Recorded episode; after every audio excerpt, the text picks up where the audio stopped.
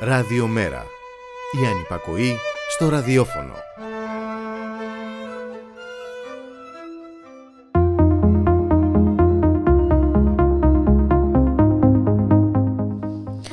Εναλλακτική πρόταση ή καλύτερη διαχείριση του συστήματος.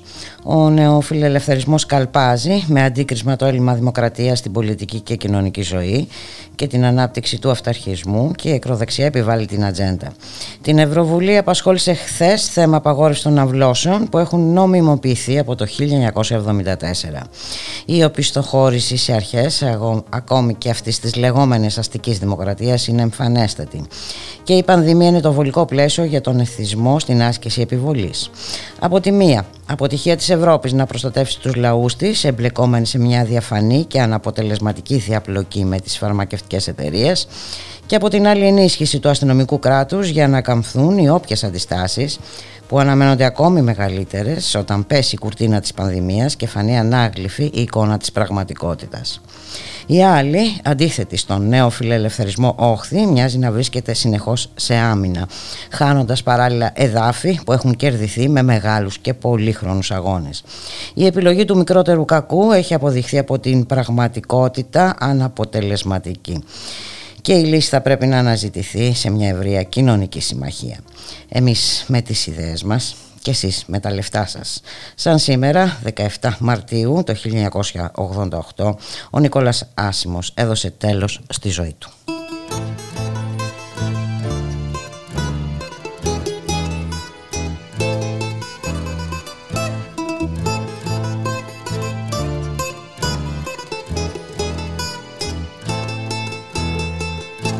Εγώ με τις ιδέες μου και εσείς με τα λεφτά σας. Νομίζω πως τα θέλετε μόνα ζυγαδικά σας. Δεν θέλω την κουβέντα σας ούτε τη γνωριμία σας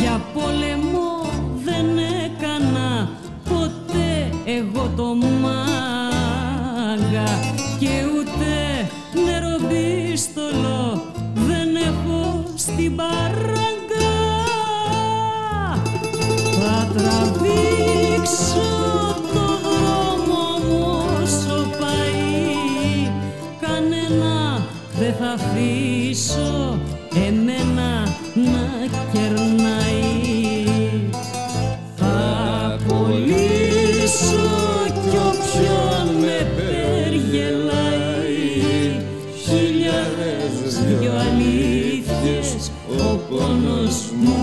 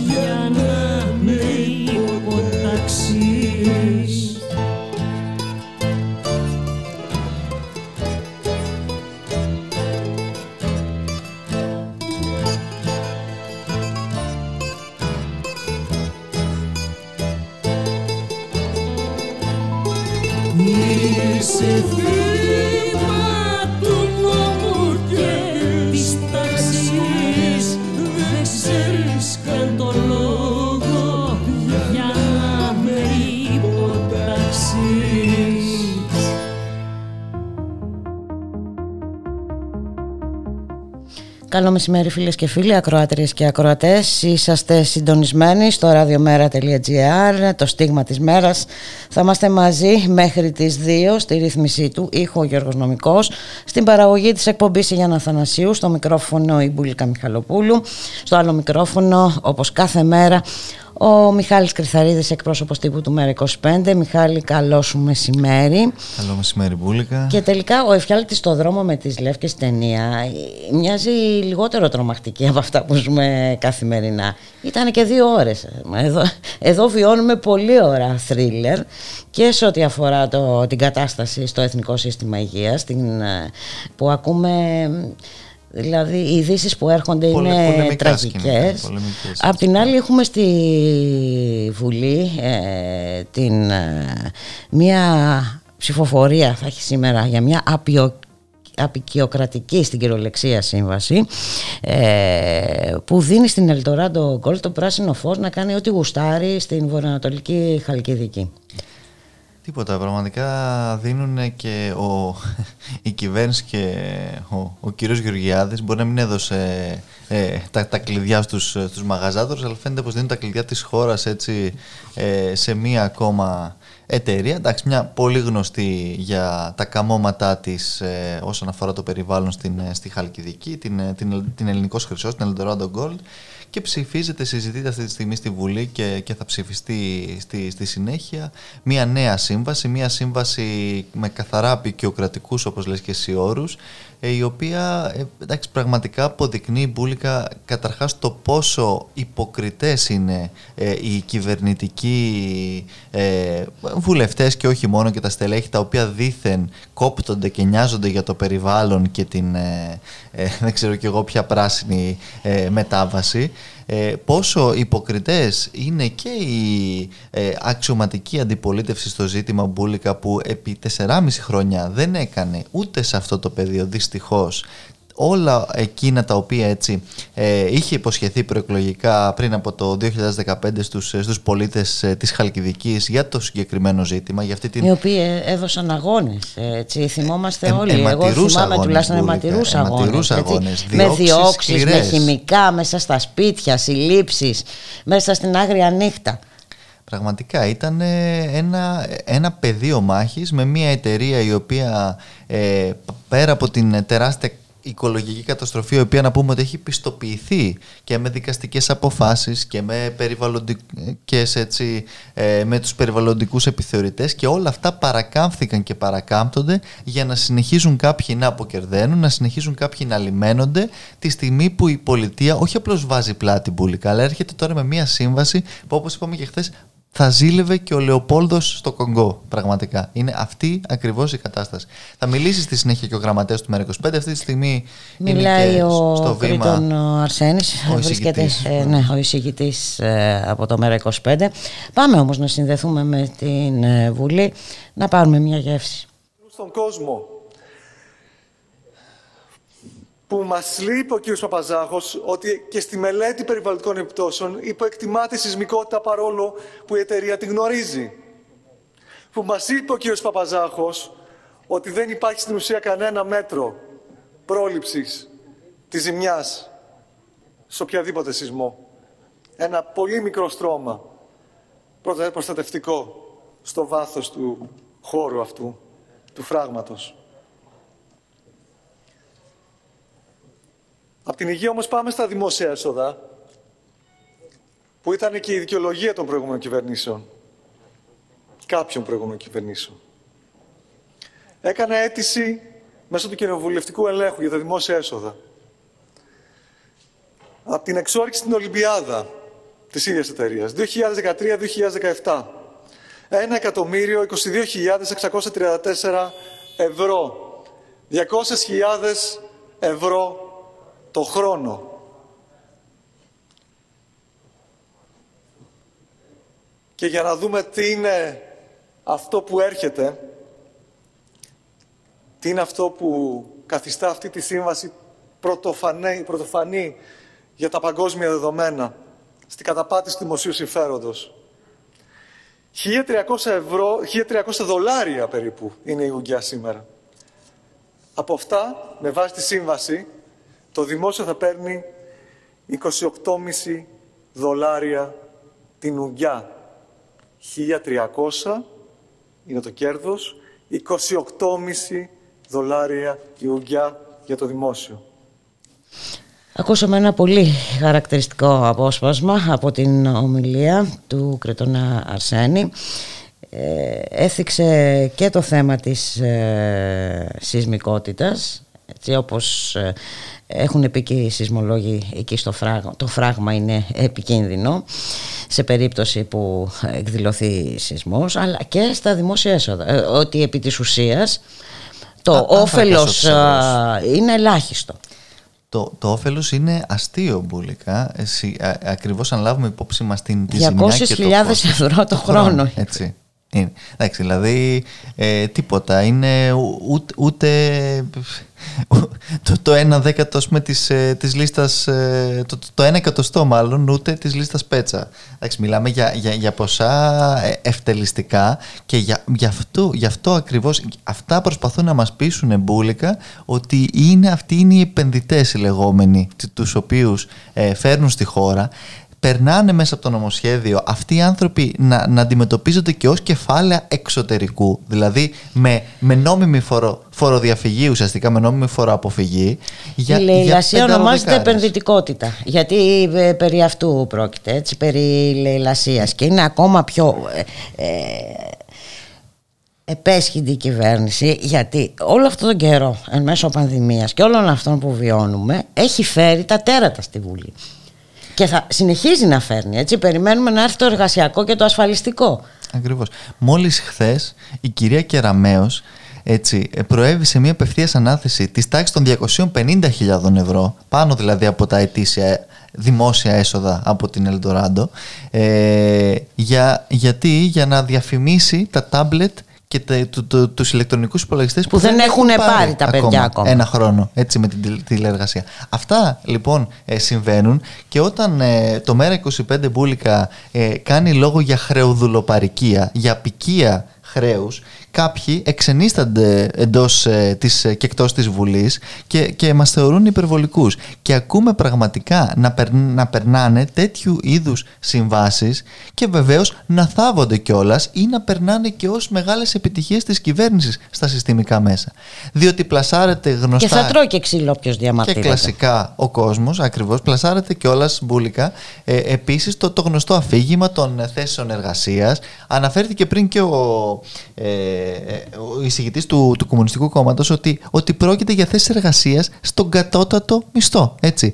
Καμία τίποτα σε συλλογική σύμβαση, ακόμα και μέσα στην, στη σύμβαση της Ελληνικός Χρυσός που δίθεν δημιουργούν θέσεις εργασίας, υπάρχει ρητά ο όρος να μην υπάρξουν συλλογικές συμβάσεις εργασίας. Μιλάμε για, για τέτοια αθλειότητα.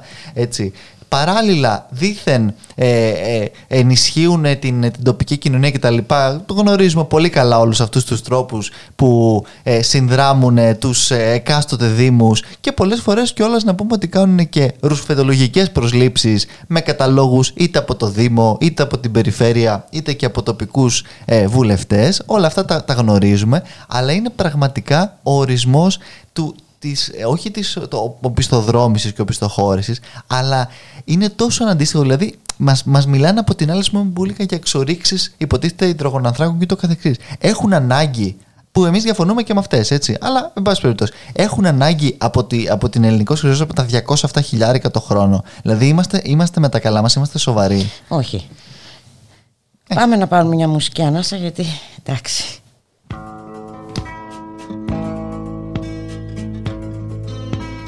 Αποκομμένος από όλους και από όλα σε μαγεμένη τροχιά. Πήρα το δρόμο να φύγω μα ήρθα τίποτε δεν μ' ακουμπά. Στον παράξενο μου χρόνο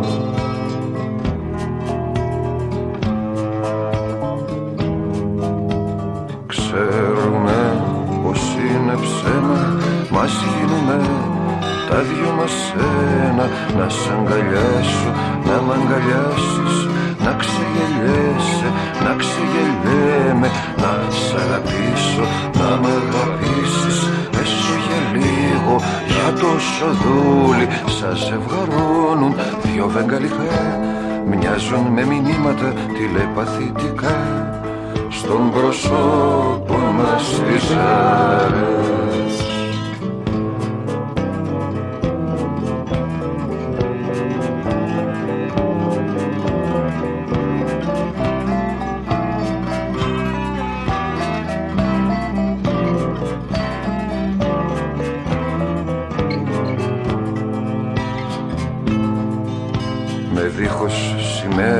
και δίχως ιδέες, δίχως καβάντζα καμιά.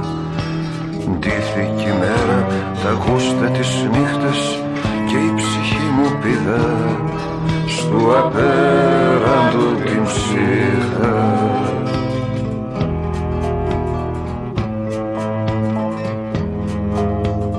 Θες να αγγίξεις την αλήθεια για βγες απόξω απ' τη συνήθεια.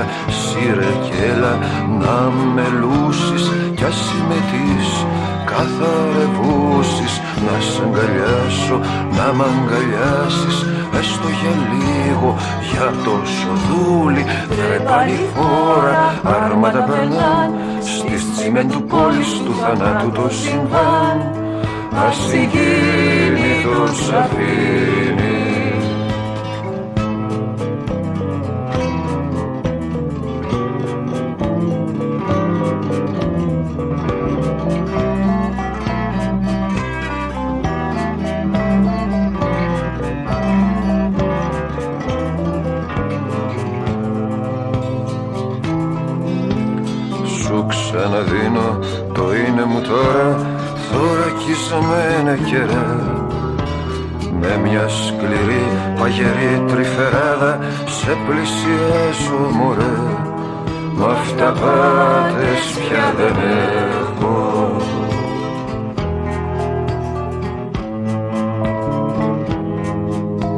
Ξέρουμε πως είναι ψέμα Μας γίνουμε τα δυο μας ένα. Θες θα φτιάχνουμε στιχάκια να περπατάν σαν καβουράκια πλάγια κι κρυβά τα χάρια φως αχνό μες στα σκοτάδια. Με ένα μου πίδο θα σε ξαναβρω. Στο μαγκάνο πήγαδο της ήττας μου περνώ. Venceremos, venceremos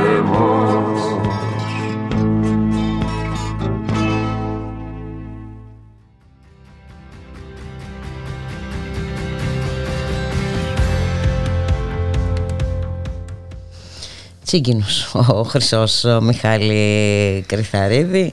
Και βέβαια πάμε να δούμε και τι γίνεται στο χώρο της υγείας. Ε, τα μηνύματα είναι πραγματικά ε, τελείως απογοητευτικά. Σήμερα έχουμε και τη συγκέντρωση. Είναι πολύ σημαντικό να ε, είναι μεγάλη η κινητοποίηση να σταθούμε στο πλάι των γιατρών που εδώ και ένα χρόνο δίνουν σκληρές μάχες αυτό να πούμε ότι καλούν στη συγκέντρωση και οι γιατροί έτσι, και οι υγειονομικοί της, ε, της Αττικής ε, γιατί υπάρχει και αυτή η στοχοποίηση γνωστή που ξέρουμε. Οι ίδιοι οι γιατροί να πούμε εδώ ότι καλούν σήμερα τους, ε, τους πολίτες να ενώσουν τις φωνές τους με τον αγώνα τους. Με τον αγώνα που καθημερινά δίνουν μπουλικα ενάντια σε μια ε, κυβέρνηση ανάλγητη, εγκληματική, η οποία συνεχίζει ακόμα και σήμερα, τη στιγμή που ακούμε για, εκατο, για, τουλάχιστον 100 ε, πολίτες, ε, αν, οι οποίοι αν και έχουν ε, ανάγκη να μπουν έτσι σε, σε μονάδες εντατικής θεραπείας,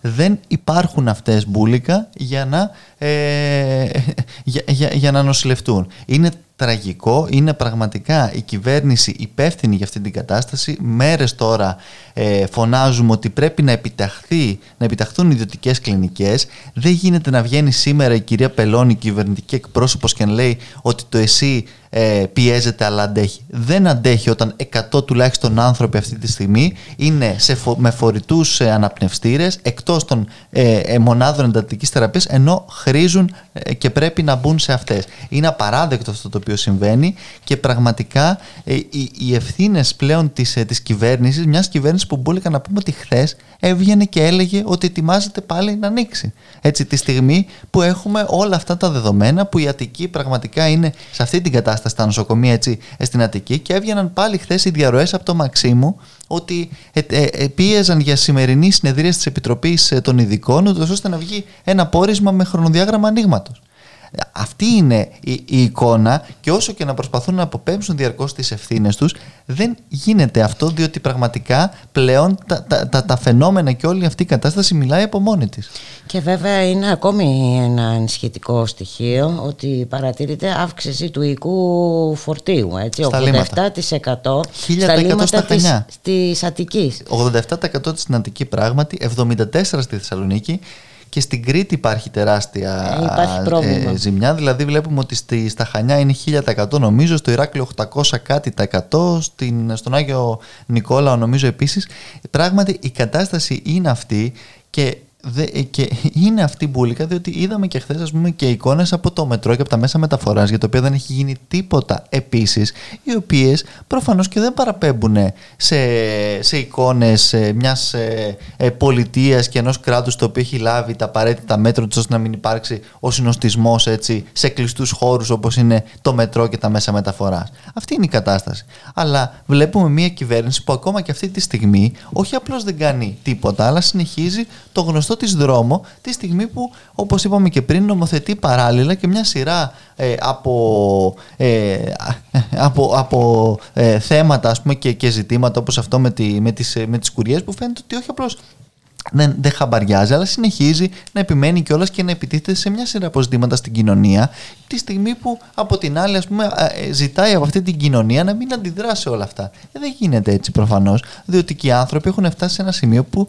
ε, πραγματικά δεν, δεν πάει άλλο. Δεν πάει άλλο ε, Μιχάλη και απ' την άλλη ε, βλέπουμε ε, όχι μόνο να δικαιολογεί εμέσως πλην σαφώς ο Μιχάλης ε, Χρυσοχοίδης ε, τις βιαιότητες έτσι, και την άγρια καταστολή αλλά με δηλώσεις του ε, φαίνεται να δίνει και το πράσινο φως για μεγαλύτερη εντατικοποίηση.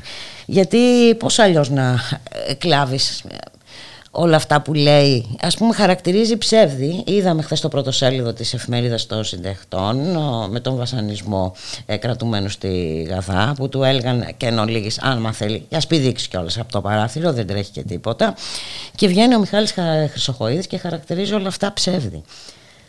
Αν δεν, αν δεν είναι αυτό έμεσο έμεση προτροπή δεν ξέρω πώς μπορεί να το ονομάσει κανείς. Είναι τρομερή κατάσταση και την ίδια στιγμή να πούμε ότι ο μόνος τομέας, ο μόνος, ε, το μόνο πεδίο πολιτικής στο οποίο συνεχίζονται να γίνονται εντός εισαγωγικών επενδύσεις είναι η καταστολή. Είδαμε χθες καινούρια ε, οχήματα της Ελλάδας τη στιγμή που δεν βλέπουμε ακόμα και σήμερα καινούρια οχήματα στα μέσα μεταφοράς, δεν βλέπουμε μονάδες εντατική θεραπείας, δεν βλέπουμε προσλήψεις στα νοσοκομεία, στα σχολεία, σε όλα αυτά και το μόνο ζήτημα στο οποίο διαρκώς η κυβέρνηση έχει να εισφέρει είναι το ζήτημα έτσι του, του, του, του, του υποτιθέμενου νόμου ε, και της τάξης με όλα αυτά τα οποία ε, βλέπουμε ως συνεπακόλουθα. Με έναν ε, κύριο Χρυσοχοίδη ο οποίος κρύφτηκε κιόλας να πούμε διότι την ανακοίνωση που λες Μπούλικα την εξέδωσε η Ελλάς έτσι ναι, υποτίθεται. εντάξει και ε, εγώ ελέγχω την Ελλάδα. Ναι, ακριβώς.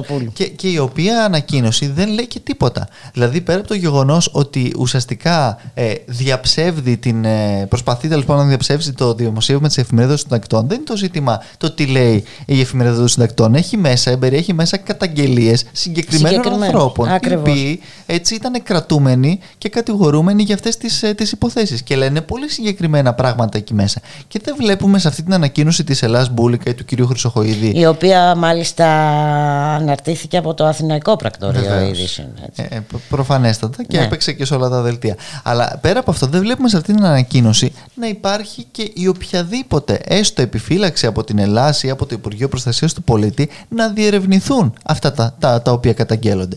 Ε, το μόνο το οποίο μας λέει μέσα σε αυτή την ανακοίνωση είναι πως ο συγκεκριμένος ο οποίος τα καταγγέλει τα έχει ξαναπεί όταν επιτέθηκε στο, στο, στο γραφείο του κυρίου Βαρβιτσιώτη. Δηλαδή απλά επιβεβαιώνει και το νέο φακέλωμα το οποίο Ακριβώς. γίνεται στα, στα πολιτικά και κοινωνικά φρονήματα του κόσμου.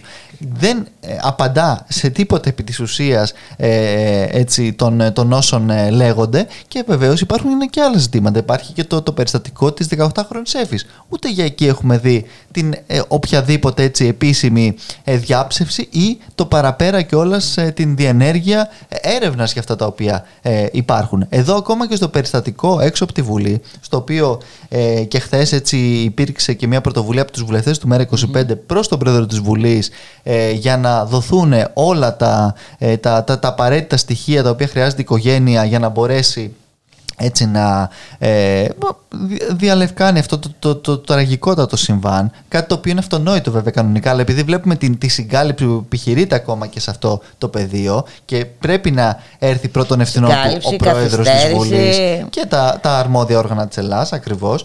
Ε, ακόμα και σε αυτό το περιστατικό, μετά από τέσσερις μέρες δι, διατάχθηκε η ΕΔΕ. Έτσι, όλα αυτά πραγματικά όχι απλώς δημιουργούν στον κόσμο μία ε, αίσθηση ας πούμε δυσπιστίας και έναν προβληματισμό για αυτή την κατάσταση, αλλά πραγματικά πλέον φοβίζουν τον κόσμο που πολύ εύλογα, ε, καταρχάς δεν, δεν εμπιστεύεται σε καμία περίπτωση τον κύριο Χρυσοχοίδη, την κυβέρνηση του κυρίου Μητσοτάκη και τον τρόπο με τον οποίο οι συμμορίες του κυρίου Χρυσοχοίδη σαν τη δράση ε, ε, διαρκώς ε, ε, επιτίθενται στον κόσμο και βεβαίως κανείς δεν μπορεί να, να πιστέψει ότι πραγματικά μπορεί να προστατευτεί ε, ο πολίτης από ε, ε, μια τέτοια πολιτική και φυσική ηγεσία που λειτουργεί έτσι με τέτοιους όρους. Δηλαδή το, το γεγονός ότι έχει καταληθεί πλήρως το κράτος δικαίου, διότι τα δικαιώματα των κρατουμένων και των κατηγορουμένων δεν είναι κάτι το οποίο επίσης ε, απλώς και μόνο επειδή έχει στηθεί μια ολόκληρη ε, και τηλεοπτική θα σου πω μονταζιέρα για όλα αυτά τα οποία έγιναν στη Νέα Σμύρνη ότι ε, δε- δεν υφίστανται ας πούμε και ότι παραβλέπονται γιατί είναι οι συγκεκριμένοι που, που συνελήφθησαν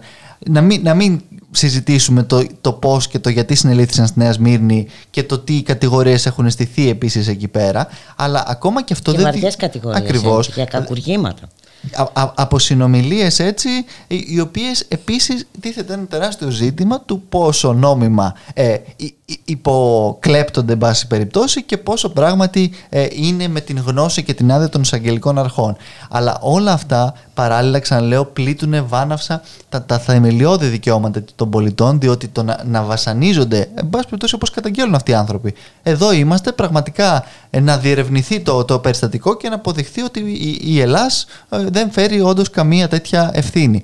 Βεβαίως πλέον με μία σειρά μπουλικα από τέτοιες καταγγελίες και με μία σειρά από τέτοια περιστατικά που πολλές φορές ευτυχώς καταγράφονται κιόλας και με βίντεο και με διάφορους άλλους ε, τρόπους για να γνωρίζουμε πραγματικά τι συμβαίνει και να μην επαφιόμαστε απλώς ε, στις, ε, στις ανακοινώσεις του κυρίου Χρυσοχοίδη πρέπει όλα αυτά πραγματικά να, ε, να φανεί τι, τι συμβαίνει διότι η κατάσταση έχει ξεφύγει τελείως και βιώνουμε πλέον πραγματικά όρους και ε, μέρες ενός καθεστώτους το οποίο δεν σταματάει πουθενά, δεν σέβεται τίποτα, δεν έχει κανένα φραγμό και παράλληλα συνεχίζει όπως είπαμε και πριν το μεγάλο πιάτσικο, τη μεγάλη λαιλασία σε όλα τα δικαιώματα έτσι και τις, ε, τις περιουσίες τόσο των πολιτών όσο και του ίδιου του δημοσίου διότι δεν εξυπηρετούνται ούτε το δημόσιο συμφέρον από τίποτε από όλα αυτά πέρα από μια γνωστή έτσι, ε, ε, ομάδα ολιγαρχών που είτε νέμεται ε, τις, ε, τις κλινικές είτε νέμεται τους, ε, το χρυσό είτε νέμεται μια σειρά από ζητήματα συνεχίζει κανονικά τη ζωή της σαν μια άλλη κατηγορία πολιτών από όλους τους υπόλοιπους που υπομένουν καθημερινά όλη αυτή την κατάσταση που λέγαμε. Και έχει νόημα να πούμε Μιχάλη ότι οι προθέσεις του Μιχάλη, του συνονόματου σου, του Μιχάλη του Χρυσοχοίδη ε, αναδεικνύονται ανάγλυφα στο μανιστέφεστο 14 σελίδων που αναρτήθηκε την καθαρά Δευτέρα στην ιστοσελίδα του Υπουργείου του. Εδώ ε, ε, βλέπουμε ότι δεν του αρκούν αυτά τα μέσα που διαθέτει, διαθέτει πλέον ας πούμε, αλλά θέλει να μοιάσει και στις, ε, ε, τις αστυνομικές δυνάμεις των άλλων ευρωπαϊκών ε, χωρών. Θεωρεί ότι ε, είμαστε πίσω, η ελληνική αστυνομία βρίσκεται πίσω, αφού διαθέτει, όπως λέει, μόνο τη δυνατότητα να βάλει εναντίον των διαδηλώσεων ε, με νερό. Αντιθέτως, όπως επισημαίνει σε κείμενό τους, σε άλλες ευρωπαϊκές χώρες, γίνονται βία επεισόδια σε πορείες ε, που έχουν απαγορευτεί για την αποφυγή διασποράς της πανδημίας και εκεί οι αστυνομίες για να διαλύσουν το βίο όπως λέει πλήθος, δεν χρησιμοποιούν μόνο δακρυγόνες ουσίες και νερό, αλλά και λαστιχένια σφαίρες, χειροβομβίδες καουτσούκ, άλογα και σκύλους. Μάλιστα, είναι προ, προφανές Το όνειρό ότι... του, προφανώς του ε, Μιχάλη Χρυσοχοίδη είναι να εμπλουτιστούν ε, οι κατασταλτικές ε, αποσκευές των δυνάμεων των αστυνομικών δυνάμεων. Μα, ε, ούτως ή άλλως φαίνεται ότι η, η, η ακροδεξιά λύνει και δένει μπουλικα μες στη Νέα Δημοκρατία. Το είδαμε και χθες με την, ε, με την ψήφο του, του κυρίου Κυμπουρόπουλου και στο ζήτημα ε, των αμβλώσεων. Βλέπουμε αυτή την στήχηση με όλους αυτούς τους ακραίους ακόμα και στο επίπεδο της, ε, της Ευρωπαϊκής Ένωσης με χώρες όπως έτσι, η Ουγγαρία του κυρίου Όρμπαν και άλλοι και από εκεί και έπειτα όμως και πέρα από αυτό το, το τι γίνεται πραγματικά στην Ευρωπαϊκή Ένωση δεν είναι κάτι που ε, είναι προς μίμηση. Διότι όντως και στη Γαλλία του κυρίου Μακρόν ε, τα, τα περιστατικά αστυνομικής βίας και αυθαιρεσίας ε, είναι ε, πέρα από κάθε έτσι, δημοκρατικό έλεγχο και, και φραγμό. Το ίδιο βλέπουμε τις τελευταίες μέρες και στην, στην, στο Ηνωμένο Βασίλειο. Επίσης με μια δολοφονία έτσι, μιας 33χρονης κοπέλας από τις αστυνομικές δυνάμεις. Δηλαδή όλα αυτά σε καμία περίπτωση δεν περιποιούν τιμή σε καμία ε, δημοκρατία και κανένα κράτος δικαίου. Ε, ούτε βεβαίως και στις ΗΠΑ που αντίστοιχα έχουμε δει πάρα πολλά περιστατικά ε, ε, ουσιαστικά κρατικής δολοφονίας πολιτών, ακόμα και για το, με, με, με ρατσιστικά αν θέλεις ε, χαρακτηριστικά. Και νομίζω πως δεν, δεν είναι το, πώς το λένε, ο, ο, ο σκοπός και ο, ο στόχος του, του μένουμε να μοιάσει... Ευρώπη, Μιχάλη, στα χειρότερά της. Ακριβώς, μα μένουμε Ευρώπη σε, σε όσα το, το ευρωπαϊκό κατεστημένο επιλέγει έτσι διαρκώς έναντι των πολιτών της Ευρώπης, διότι ακριβώς αυτά είναι ε, πολιτικές και έτσι, ζητήματα τα οποία αντιμετωπίζουν μια σειρά από πολίτες της Ευρώπης που σε όλα, σε όλα τα κράτη της Ευρώπης, διότι ακριβώς η λιτότητα μπουλικα και η φτωχοποίηση και όχι μόνο στην Ευρώπη και πέρα από αυτήν και στον κόσμο πάντα συνοδεύεται παράλληλα με μια ακραία έτσι, καταστολή, με, με ομή βία, με όλα αυτά τα οποία βλέπουμε και θα συνεχίζουμε δυστυχώς να βλέπουμε όσο ε, κάποιοι νόμος. νομίζουν... Αυτό είναι ε, νόμος. Ακριβώς. Ο, ο, ο, ο νόμος ε, ο, ε, και, και η τάξη όπως την, την αντιλαμβάνονται μπουλικα, η οποία βεβαίως να ξαναπούμε εδώ ότι ισχύει μόνο για συγκεκριμένους, διότι άμα είσαι ε, ο απεικιοκράτης ε, επενδυτής, εκεί οι νόμοι προσαρμόζονται στα μέτρα και στα σταθμά σου ή και ε, δεν χρειάζεται καν να τηρηθούν. Όπως οι περιβαλλοντικοί νόμοι, οι οποίοι ε, καταπατώνται βάναυσα με την ε, σύμβαση που ψηφίζεται σήμερα για τις ε, σκουριές, την οποία να πούμε ότι έχουμε καταθέσει και ένσταση αντισυνταγματικότητας βεβαίως, η οποία φαντάζομαι ότι ε, σε κάποια ώρα θα αναπτυχθεί θα και τα εντός πούμε της αργότερα Βουλής. και με τον ο, κύριος Σμικλή, το διευθυντή της κοινοβουλευτικής ομάδας. Να σε ευχαριστήσουμε πάρα Και εγώ πολύ σας ευχαριστώ. ε, Μιχάλη Κρυθαρίδη. Καλή συνέχεια, καλό απόγευμα.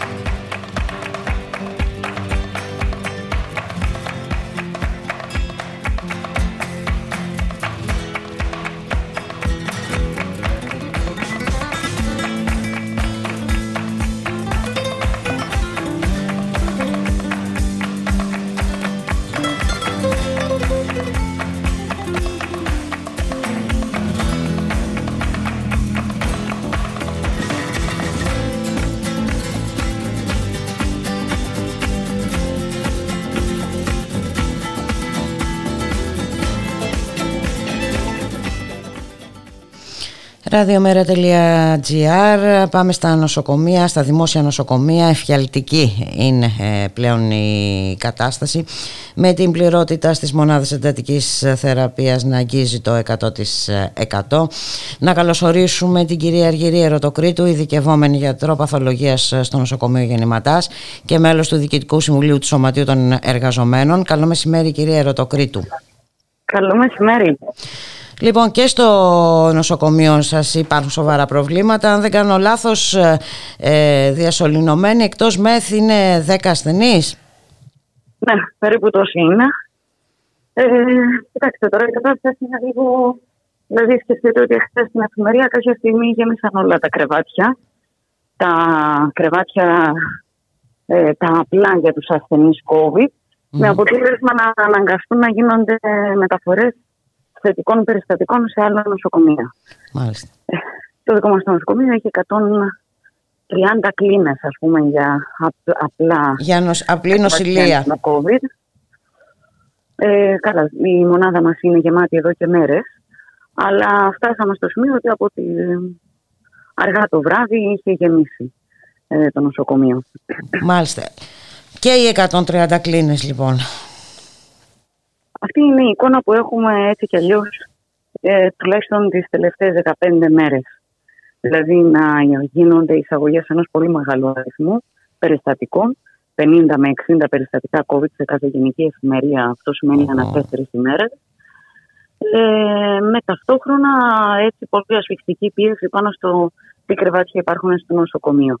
Και γι' αυτό οι πιέσεις από τη μεριά του Υπουργείου είναι για να κλείσουν κρεβάτια από τις υπόλοιπε λειτουργίες του νοσοκομείου και να μετατραπούν και αυτά σε COVID κρεβάτια. Το οποίο καταλαβαίνετε ότι... Ε, με αυτό το βλέπουμε να συμβαίνει, να συμβαίνει πολύ συχνά έτσι, ε, σε όλα τα δημόσια. Ένα-ένα σιγά σιγά τα δημόσια νοσοκομεία μετατρέπονται σε κλινικές ε, COVID. Ναι. Εμείς ξεκινήσαμε... Με ό,τι αυτό σημαίνει βέβαια για την υπόλοιπη νοσηρότητα. Ακριβώς.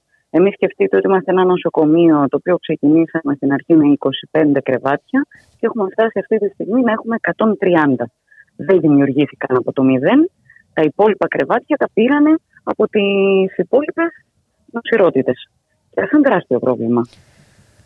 Είναι ε, τεράστιο πρόβλημα. Παρ' όλα αυτά η κυβέρνηση ε, εξακολουθεί έτσι να μην ανταποκρίνεται στο αίτημα για επίταξη των ε, ιδιωτικών νοσοκομείων. Και όχι μόνο αυτό, ακόμα και αυτά τα οποία διακηρύσει ότι έκανε, δηλαδή το ερικό δυνάμει, το λιτό και το ιατρικό του περιστεριου είναι γελιότητες. Τα κριτήρια που, όπως ξέρετε, έβαλε το ιατρικό του περιστερίου για να πάρει ασθενείς, είναι τέτοια κριτήρια που αν ένας άρρωστος με COVID πληρεί αυτά τα κριτήρια, δεν χρειάζεται καν να νοσηλεύεται σχεδόν. Μάλιστα. Έτσι. Και για το λιτό, να μην ξεχνάμε ότι στείλανε εντέλεστε συναδέλφους ειδικευόμενους να πάνε να δουλέψουν εκεί πέρα. Δηλαδή το ιδιωτικό να παίρνει τα λεφτά από το κράτος για τις νοσηλίες και τους εργαζόμενους να τους πληρώνει το δημοτικό. Και ταυτόχρονα να υποβαθμίσουν τα τα οποία φεύγουν οι συνάδελφοι. Γιατί δεν περισσεύουμε. Κάνουμε 10 εφημερίες το μήνα, τη στιγμή που ο νόμος λέει 7 εφημερίες. Και αυτό σημαίνει κίνδυνος για το πόσο θα έχουμε τα μυαλά μας να κάνουμε σωστά τη δουλειά μας και να είμαστε αποτελεσματικοί σε αυτό που γίνεται. Ε, βέβαια. Ε, και, ε, και για τη σωματική σας ακαιρεότητα είναι. Δηλαδή, και, και αν είσαστε και εξουθενωμένοι, ποια θα είναι η προσφορά σας; Δηλαδή, αυτά είναι αυτονόητα ε, πράγματα. Έτσι, αυτό λέει η λογική. Και βέβαια ούτε σε αυτό το ε, αίτημα έχει ανταποκριθεί για προσλήψη γιατρών και νοσηλευτικού προσωπικού. Εδώ και ένα, και ένα χρόνο ε, παραμένει άλυτο και αυτό το θέμα. Και ανταυτού βλέπουμε και διώξεις κιόλας εναντίον ακριβώς, ε, συναδέλφων σας. Και νομίζω ότι αυτό είναι το κερασάκι στην τούρτα. Αύριο έχουμε μεγάλη κινητοποίηση για τον συνάδελφο τον Κώστα τον Καταρχιά που σε λίγες μέρες φτάνει η μέρα της απόλυσής του. Ε, έχουμε μεγάλη κινητοποίηση στις 12.30 στον ίδιο τον Άγιο Σάο στο νοσοκομείο και μετά θα πάμε στο Υπουργείο Υγείας. Ε, νομίζω χρειάζεται όλοι να βρεθούμε εκεί, είτε εργαζόμαστε στα νοσοκομεία είτε όχι. Και βέβαια ε, ε, είναι αναγκαία και η συμμετοχή στην σημερινή. Ε. ε, συγκέντρωση στις 6.30 στο Σύνταγμα. Ακριβώς, ακριβώς. Είναι η μας ε, για μια αλλαγή για την υπεράσπιση της δημόσιας υγείας. Κυρία Ερωτοκρίτου να σας ευχαριστήσω πολύ. Καλή δύναμη καλό κουράγιο και ας ελπίσουμε ότι η πίεση από τα κάτω ε, θα είναι τόσο μεγάλη ώστε να αναγκαστεί επιτέλους ε, η κυβέρνηση να ανταποκριθεί σε κάποια από τα αιτήματα. Είναι πολύ βασικά όλα αυτά τα ζητήματα και μάλιστα όταν βλέπουμε κιόλας ότι αυξάνεται και το υλικό φορτίο των λιμάτων ε, καταλαβαίνουμε ότι η κατάσταση θα επιδεινωθεί περαιτέρω. Οπότε θα φτάσει πού; Ακριβώ νομίζω ότι η δύναμη πλέον και η εναλλακτική είναι μόνο οι αγώνες μας, μόνο οι απεργιακές κινητοποιήσεις. Να καλέσω και από το δικό σας το βήμα όλον τον κόσμο να πλαισιώσει αυτές τις δραστηριότητες, γιατί νομίζω ότι αυτό είναι και το μέλλον. Πραγματικά ο απλός κόσμος να επιβάλλει με τον του την εναλλακτική, που είναι πραγματικά να μπει η υγεία μας πάνω από τα κέρδη. Ε, σε αυτό έχουμε να λύσουμε πολλά ζητήματα. Να σας ευχαριστήσουμε πάρα πολύ κυρία Ρωτοκρίτου. Καλή συνέχεια. Εγώ, καλό μεσημέρι σε εσάς και τους ακροατές σας. Να είσαστε καλά. Γεια σας. Πας φύρι φύρι γυρεύοντας με τα μαύρα σου τα μάτια δέκα πιάτα στο κεφάλι μου κι άλλα τέσσερα κανάτια Πας φύρι φύρι γυρεύοντας να με κάνεις να γριέψω Έχω και τις πεπιθήσεις μου Μας στο τέλος θα στις βρέξω Αλλά σώπα και μη Μου τη βγαίνει στην κόντρα Αν βαρούσα κι εγώ Δεν θα ήσουν να δω. Έχεις γλώσσα σκληρή που σκοτώνει σαν κόμπρα κι όσο πείσμα εσύ άλλο τόσο κι εγώ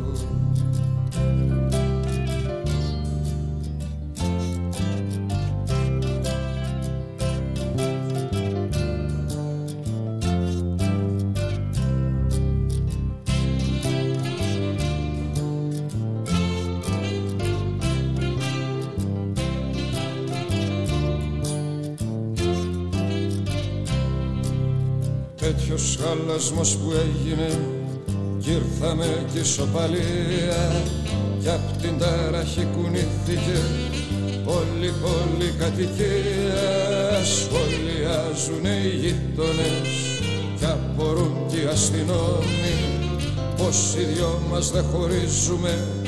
Κι αγαπιόμαστε ακόμη μια τέτοια σκηνή. Να τη δεις στην οθόνη μας αν παίξεις κι εσύ. Θα σκιστεί το πανί έχει χάρη που δεν αγαπώ καμιά άλλη. Κι από τώρα μας κλαίν και τα ψώνια του ζεν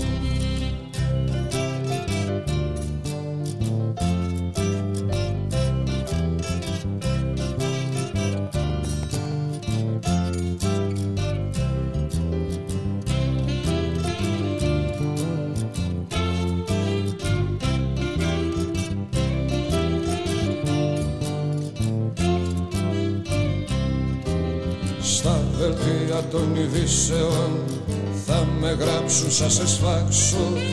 Πας φύρι μου φαίνεται την ψυχή σου να αναπάψω Μου ήρθε κρίση και παλάβωσα μη με βάζεις να ματήσω Πας φύρι γυρεύοντας στα μπουντρούμια να σαπίσω αλλά σώπα και μη μου τη βγαίνεις στην κόντρα θα βαρέσω κι εγώ κι απαιτώ σεβασμό. Είναι κάτι φορές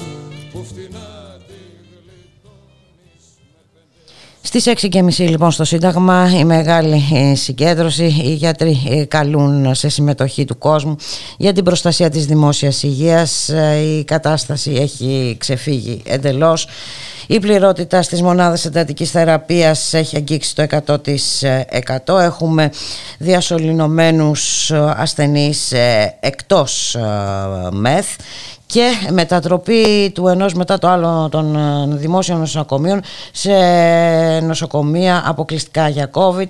Πάμε να καλωσορίσουμε την κυρία Καραμπέλη Μαρία, είναι επικουρική παθολόγος στον Ερυθρό Σταυρό. Καλό μεσημέρι κυρία Καραμπέλη. Γεια σας, ε, καλό μεσημέρι. Ε, τι γίνεται στο νοσοκομείο σας, μετατρέπετε και αυτό σε νοσοκομείο για COVID?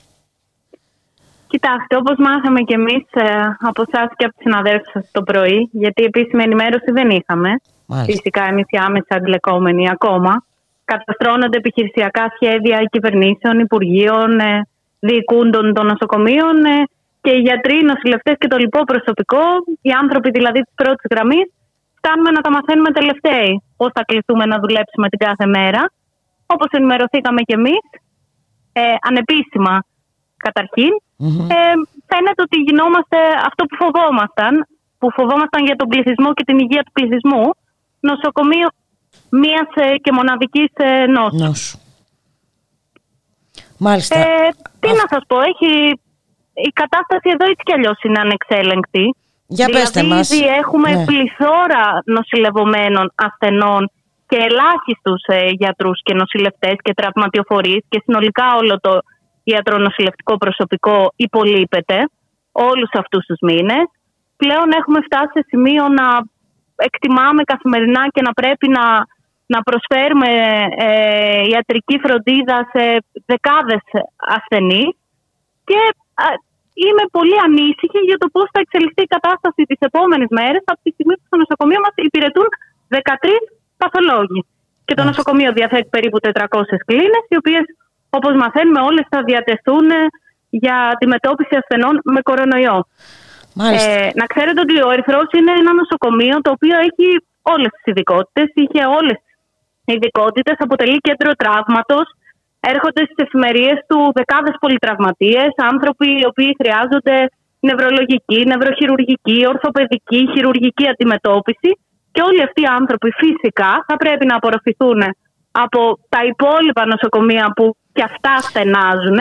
Ποια υπόλοιπα όμως, να δούμε ποια είναι και τα υπόλοιπα. Γιατί ε, όταν όλε. Δεν το γνωρίζω αυτό. Έχουν, ναι, όχι, είναι ένα ερώτημα. Είναι, ένα ερώτημα γιατί πολλά δημόσια νοσοκομεία μετατρέπονται, αν δεν έχουν ήδη μετατραπεί, μετατρέπονται σε νοσοκομεία μιας νόσου. Οπότε μιλάμε για μεγάλο αριθμό ανθρώπων που δεν θα. Ναι. Δημόσια νοσοκομεία, πολύ καλά το θίξατε, γιατί ο ιδιωτικός τομέας όσοι, όσοι τέλος πάντων, όσες κλίνες έχουν διατεθεί ε, είναι για non-COVID περιστατικά.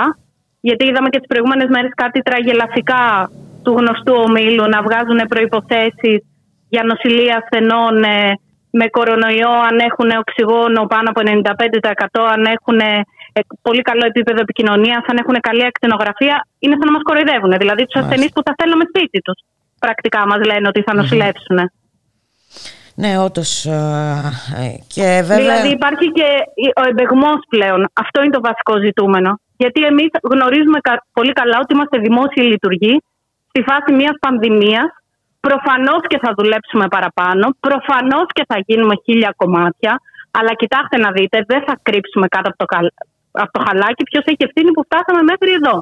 Γιατί όταν αυτή η κυβέρνηση δεν έκανε καμία πρόσληψη γιατρών και νοσηλευτών όλο το προηγούμενο διάστημα, το ξέρετε ότι υπάρχει κρίση γιατρών από προκήρυξη που έτρεξε το Σεπτέμβρη, πολύ διαφημιζομενη που προχώρησε μόνο μια, ένα κομμάτι αυτής της κρίσης που αφορούσε τους εντατικολόγους. Οι παθολόγοι δεν υπάρχουν στα δημόσια νοσοκομεία. Η λίστα των επικουρικών που ανανεώνει καθημερινά το Υπουργείο, των συμβασιούχων δηλαδή γιατρών, που σου λένε έλα να δουλέψεις ένα χρόνο, να παίρνεις 3,60 και μετά να σε πετάξω και στον δρόμο, να είσαι άνεργος και να ξαναψάχνεις την τύχη σου σε ένα δημόσιο νοσοκομείο, σε όποιο άλλο υπάρξει είτε στην Αττική είτε οπουδήποτε αλλού στην Ελλάδα, είναι άδειε.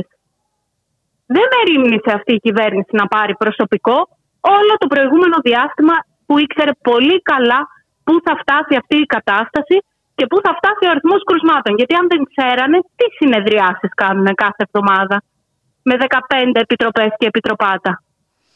Μάλιστα και με αντιφατικά μέτρα κάθε φορά, μέτρα που τώρα... Μέτρα είναι... που δεν έχουν κανένα απολύτως υγειονομικό αντίκτυπο. Ακριβώς, ακριβώς. Απολύτως κανένα.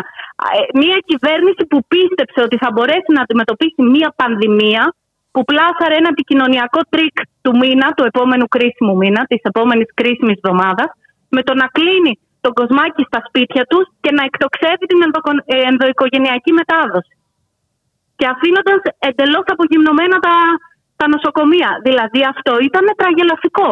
Αν αυτό ήταν επιχειρησιακό σχέδιο κυβέρνησης για την αντιμετώπιση θα... της πανδημίας, τότε τι, τι να πω. Ε, αυτό ονομάζεται εγκληματικό.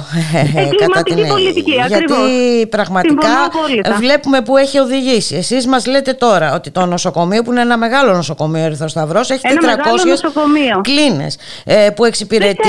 αύριο που εφημερεύει ο Ερυθρός Γενική Εφημερία το τροχαίο, ο Έλα, πού θα πάνε, πού θα πάνε όλοι αυτοί οι άνθρωποι; Πού θα πάει αύριο; Ναι, είναι όντως. Πού είναι... θα πάει, πού θα νοσηλευτεί; Είναι απίστευτο. Ε, να ρωτήσω κάτι άλλο. Εσείς πόσες μονάδες εντατικής θεραπείας έχετε, Εμείς έχουμε μία μονάδα εντατικής θεραπείας με 14 μάλιστα. κρεβάτια, τα οποία είναι όλοι, όλα κατηλημένα και μία μάλιστα. μονάδα αυξημένης φροντίδας υποκατασκευή, που ακόμα δεν έχει ανοίξει.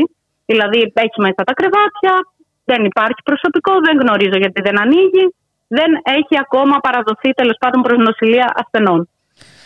Μάλιστα. Αλλά η ΜΕΘ, η μονάδα εντατικής θεραπείας του Ερυθρού, που έγινε και αυτή με COVID πριν από λίγο καιρό σε ένα πρωινό, διακομίσαμε όλους τους βαρέου πάσχοντες σε, άλλα, σε άλλες μονάδες εντατικής ε, θεραπείας, με ένα καλημέρα που, που μας είπανε. Ε, είναι, έχει 14 κρεβάτια, τα οποία φυσικά είναι κατηλημένα όπως και όλες οι κλίνες εντατικής θεραπείας της Αττικής. Και εδώ ε, ένα, ένα ακόμα στοιχείο, αν μου επιτρέπετε, γιατί ναι, ακούμε τραγελαστικά πράγματα. Ρεπορτάζ καναλιών δεν θα ονομάσω ποιον φυσικά, αλλά τι ώρα Καλά, ναι. καναλιών ναι. και τηλεοπτικό σοου, δεν έχει σημασία. Είναι γνωστά αυτά. ότι η πρώτη είδηση που δεν γράφεται πουθενά ότι υπάρχει 100% πληρότητα μέσα στην Αττική και από κάτω να μας βγάζουν νούμερα δύο κενές μεθ στο Αττικό, δύο κενές μεθ στο Γεννηματάς, τρεις στο Τζάνιο. Δηλαδή μας κοροϊδεύουν. Ο κόσμος πρέπει να ξέρει. Η ΜΕΘ είναι με 100% πληρότητα για να μπει ένας ασθενής σε μονάδα εντατικής θεραπείας. Είτε πρέπει να αποσωληνωθεί κάποιος, είτε δυστυχώς να καταλήξει. Δεν υπάρχει κανένα άλλος τρόπος διακίνησης με το υπάρχον σχέδιο από τη στιγμή που δεν έχουν ακουμπήσει καμία κλίνη ιδιωτικών νοσηλευτικών ιδρυμάτων κλίνη εντατικής θεραπείας. Για να δούμε αν θα επιμείνει και σήμερα μέσω, μέσα σε όλο αυτό το, το, το εφιαλτικό πλαίσιο η κυβέρνηση να μην προχωρήσει στην επίταξη. Ε, έχει μεγάλη σημασία η συμμετοχή. Και να επιμείνουν, ναι.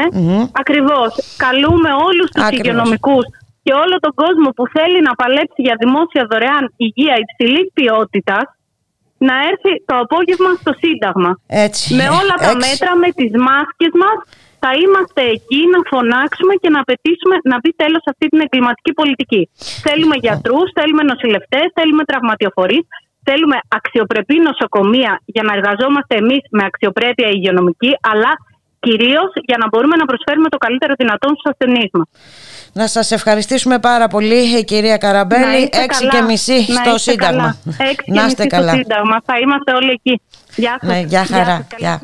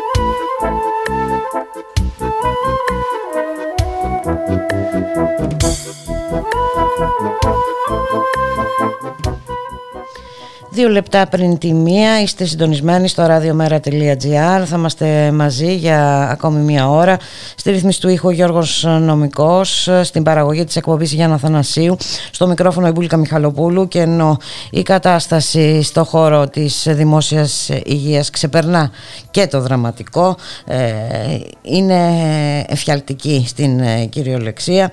Έχουμε την ίδια ώρα ε, καταγγελίες για κρούσματα COVID 19 στις φυλακές της ε, χώρας.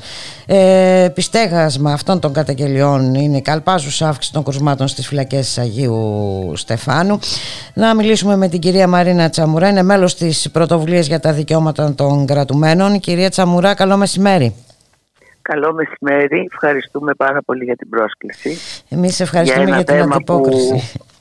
Ναι, για ένα θέμα που δεν ακούγεται, οι φυλακές, και το τι συμβαίνει εκεί. Σε μια Υπάρχουν και εκεί ζουν άνθρωποι στις ε, φυλακές. ναι, ναι, ναι, ναι, ναι. Είναι τόσο απλά. Και όχι ζουν άνθρωποι, ε, ζουν ένας επάνω στον άλλον. Έτσι, αυτή τη στιγμή η πληρότητα στις φυλακές ε, του Αγίου Στεφάνου είναι γύρω στο 150%. Μάλιστα. Δηλαδή πρέπει να είναι η χωρητικότητα 446 άτομα και είναι 626. 240 από αυτούς είναι κρούσματα. Α, μάλιστα. Είναι μεγάλο το ποσοστό. Πολύ μεγάλο το ποσοστό. Και αυτό δεν είναι μόνο οι κρατούμενοι, είναι και οι εργαζόμενοι. Έτσι, είναι ισοφρονιστικοί, είναι εξωτερικοί φρουροί. Οι άνθρωποι αυτοί έρχονται σε επαφή και είναι και, και, και πώς το λένε, φορείς μετάδοσης. Είναι οι, οι προμηθευτές που έρχονται στη φυλακή. Ε, βέβαια. Ένα, σε μια κλειστή δομή έτσι, που δεν έχει λυθεί κανένα απολύτως μέτρο, το μόνο μέτρο που έχει πάρθει από την αρχή της ε, καραντίνας είναι η αναστολή των δικαιωμάτων. Είναι η αναστολή των δικαιωμάτων. Δηλαδή δεν μπορείς να στείλεις ένα δέμα στον άνθρωπό σου με ρούχα, με κάτι, με βιβλία. Βιβλία τα γυρίζουν πίσω. Μάλιστα. Λοιπόν, Βιβλία γυρίζονται πίσω ενώ ο συνοστισμός επιτρέπεται. Ναι. Επιτρέπεται, ακριβώς. Έτσι. Είχαμε πριν από κάνα μήνα περίπου υπήρξαν κρούσματα στις φυλακές uh, της Θήβας, τις γυναικειες στο υπαλληλικό προσωπικό. Μεταξύ αυτών και ο διευθυντής. Είχε πάει ο ΕΟΔΗ αμέσως, έκανε κάποια τεστ και... επιλεκτικά κάποια τεστ. Έτσι. Και έφυγε. Μάλιστα. Βάζεις αυτόν που υποτίθεται ότι βρίσκεις αρνητικό σε θαλάμους που δεν έχεις κάνει τεστ. Καταλάβατε τι θέλω να σας πω.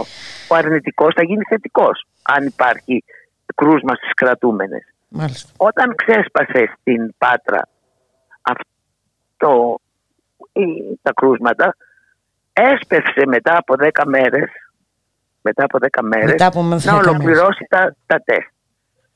Δεν, δεν έχει πάρθει κανε, καλά δεν ναι. έχει πάρθει κανένα μέτρο γενικά έτσι, για τις φυλακές ε, από τον Ιούλιο του 19 και ό,τι υπήρχε το οποίο ήταν ένα συν για τους κρατούμενους έχει εξαφανιστεί τελείως, δεν υπάρχει. Έτσι. Δεν, δεν σκοπεύει η κυβέρνηση και τι... να κάνουν αποσυμφόρηση. Ε, εδώ είναι το θέμα τώρα, ότι αν δεν γίνει αποσυμφόρηση δεν θα λυθεί το Και όχι δεν γίνεται πρόβλημα. αποσυμφόρηση, γεμίζουν κι άλλοι. Εφόσον δεν έχεις τη χωρητικότητα, εφόσον δεν έχεις γιατρούς, εφόσον δεν έχεις ιατροφαρμακευτική περίθαλψη, εφόσον δεν μπορείς να αντιμετωπίσεις τον κορονοϊό, για να τα λέμε τα πράγματα με το όνομά τους.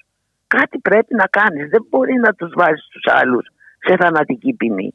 Γιατί αυτό κάνει. Αυτό κάνει. Ναι, η ΟΣΙΕ, ναι. η Ομοσπονδία Σοφρονιστικών, αρχές Νοεμβρίου έβγαλε δελτίο τύπου, δεν μπορείτε να το βρείτε στην ιστοσελίδα της, έτσι δεν είναι, που έλεγε ότι το 47% των φυλακών έχει κρούσματα. Και αυτοί ξέρουν καλύτερα από τον καθένα. Γιατί είναι κάθε μέρα εκεί οι άνθρωποι. Πώς διακινδυνεύεις τόσες ζωές; Εντός και εκτός φυλακών έτσι. Και αυτό που γίνεται στην Πάτρα, να αποφυλακιστούν δύο άνθρωποι, εμείς είμαστε υπέρ αυτού. Όχι όμως με ανθρώπους θετικούς σε μία μολυσματική νόσο. Έτσι, θα πρέπει να έχεις πάρει μέτρα, να έχεις φτιάξει ένα ξενώνα όπου να μην να τελειώσουν την καραντίνα Βέβαια, για να ολοκληρωθεί η καραντίνα. Και να πάνε ασφαλή στην κοινότητα. Ούτε αυτό. Δεν υπάρχει τίποτα. Ούτε δηλαδή... αυτό. Τον άλλον τον αφήσανε. Ο, ο ένας είχε συγγενείς, ήρθαν και τον πήρανε με ό, όποια διακινδύνευση. Με όποια διακινδύνευση, έτσι. Ο άλλος ο άνθρωπος δεν είχε προφανώς κανέναν για να μην πάει να τον πάρει και να περιμένει στο φρουραχείο να περάσει μεταφορικό μέσο. Τι ήταν αυτός; Ήταν άστεγος, ήταν αλλοδαπός, ήταν κάτοικος Αχαΐας, ήταν κάτοικος Κρήτης. Πώς στέλνεις ένα κρούσμα; Ναι, δηλαδή καμία, καμία μέρημνα, καμία αντιμετώπιση, όλα στην τύχη και βέβαια ε, με τους εμβολιασμούς τι γίνεται; Τίποτα. Α, μάλιστα. Δεν υπάρχει ούτε και κάποιο σχέδιο να, να ξέρετε, ξέρω εγώ, ότι σε τόσο διάστημα θα μπορεί. Μάλιστα. Ε, δεν υπάρχει καθαρχάς ενημέρωση. Αν μπείτε στη σελίδα του Υπουργείου, θα δείτε για τη χωρητικότητα, για το τόση είναι, τόση ίδιο. Ενημέρωση όμως επί της ουσίας για το θέμα που απασχολεί το Πανελλήνιο, ο COVID, δεν υπάρχει. Δεν υπάρχει. Μάλιστα. Και στα διαβατά, αν θυμάστε που έγινε η φασαρία, ήταν γιατί κάποιοι άνθρωποι πήγαν στο νοσοκομείο. Υπάρχουν άνθρωποι που δεν πάνε στο νοσοκομείο. Εκεί δεν μαθαίνουμε τίποτα. Δεν ξέρουμε αν η θάνατη είναι από COVID, από παθολογικά αίτια. Από... Δεν υπάρχει καμία ενημέρωση. Είναι φοβερό αυτό το πράγμα της σιωπής. Είναι πράγματι φοβερό της ε, σιωπής από τη μία και της αναλγησίας ε, από την από άλλη. Την άλλη. Ναι, να ναι. σας ευχαριστήσουμε πολύ η κυρία Τσαμουρά για την ναι, και εμείς ενημέρωση. ευχαριστούμε. Απλώς θέλω να πω ότι ναι, οι κρατούμενοι, γιατί οι φυλακές είναι ένα ταμπού στην ελληνική κοινωνία, έτσι, θα πρέπει να ακουστούν. Και όχι μόνο για τον COVID, θα πρέπει να ακουστούν. Θα πρέπει να δίνεται ένα βήμα Βέβαια. να μπορούν να ακούγονται, να λένε τα προβλήματα. Γιατί είναι θέμα ανθρωπίνων δικαιωμάτων. Είναι ανθρωπίνων δικαιωμάτων. Έτσι, ακριβώς. Το 70% και είναι άποροι. Άποροι, τα λέμε άποροι. Έτσι. Μάλιστα. Και είναι οι περισσότεροι, είναι χρήστες, είναι αυτό. Δεν είναι αυτό που διαφημίζουν οι τηλεοράσεις. Έχετε, να, να, έχετε δίκιο. Έχετε δίκιο, Έτσι. το βήμα μας θα είναι ανοιχτό. Ευχαριστούμε πάρα πολύ να για είσαστε, την Να είσαστε καλά. Ελπίζουμε, Εμείς ευχαριστούμε. Και ελπίζουμε κάτι να γίνει. Κάτι. Ξέρω εγώ. Δεν ξέρω. Θα προσπαθούμε. δεν μπορούμε να κάνουμε και κάτι άλλο. Μόνο ναι, προσπάθειες. Ναι, ναι, Ευχαριστούμε πάρα πολύ Ευχαριστώ κυρία Τσαμούρα. Εγώ, να είσαστε καλά. καλά. Γεια σας.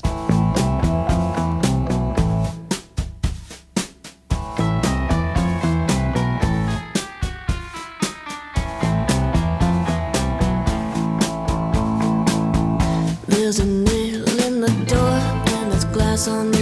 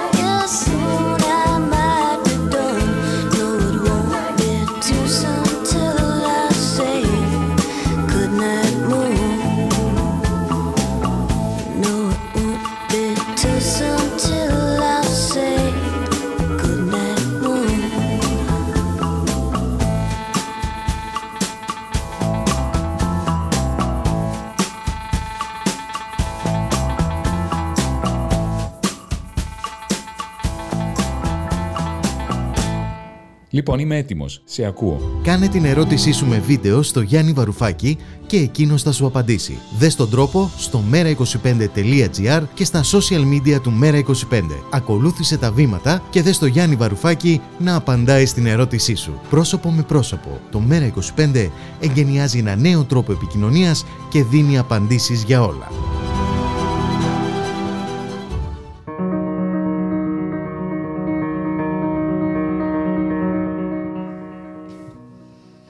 Την ώρα που η κοινωνία βράζει και τα δημόσια νοσοκομεία ασφικτιούν, η κατάσταση είναι εντελώς εκτός ελέγχου ε, σχετικά με τη διαχείριση της ε, πανδημίας. Η κυβέρνηση φέρνει τη λαϊλασία της δημόσιας περιουσίας σε νόμους στη Βουλή. Να καλωσορίσουμε σε αυτό το σημείο τον ε, Αλέξης Σμυρλή, Διευθυντή της Κοινοβουλευτικής Ομάδας του Μέρα 25. Καλό μεσημέρι Αλέξη. Καλό, καλό μεσημέρι, πουλικά. Λοιπόν, από πού να, να πρώτο ξεκινήσει κανείς; Ακριβώς, από πού να πρώτο ξεκινήσει κανείς, όντως. Ε, έχουμε αυτά τα νομοθετήματα στη Βουλή και, το, και την ε, σύμβαση με την Ελληνικός Χρυσός, Eldorado Gold, η οποία έχει χαρακτηριστεί απεικιοκρατική ε, και νομίζω ότι ε, είναι απόλυτα τεκμηριωμένο αυτό θα τη, θα τη ζήλευε και ο Λεοπόλδος ο Βέλγος στο Βελγικό Κονγκό. Τόσο καλά. Τη συγκεκριμένη σύμβαση. Ναι. Ε, δημιουργεί μία νησίδα ενός πραγματικού νομικού αβάτου θεσμικού μέσα στη, μέσα στη χώρα παραδίδει όλη την βορειοανατολική Χαλκιδική σε μία εταιρεία. Τα πάντα θα λειτουργούν προς όφελος αυτής της εταιρείας η οποία δεν θα έχει καμία υποχρέωση, μόνο δικαιώματα. Μόνο προνόμια για να είμαστε σαφείς.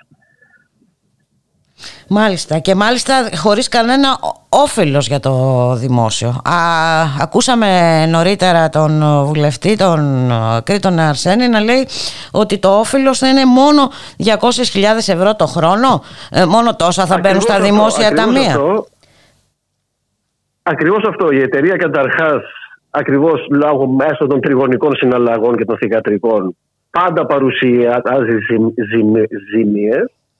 Τα μεταλλευτικά θέλει είναι εξαιρετικά χαμηλά. Είναι στο ύψος που ανέφερε ο Κρήτον, γύρω στις 200.000 ετησίως.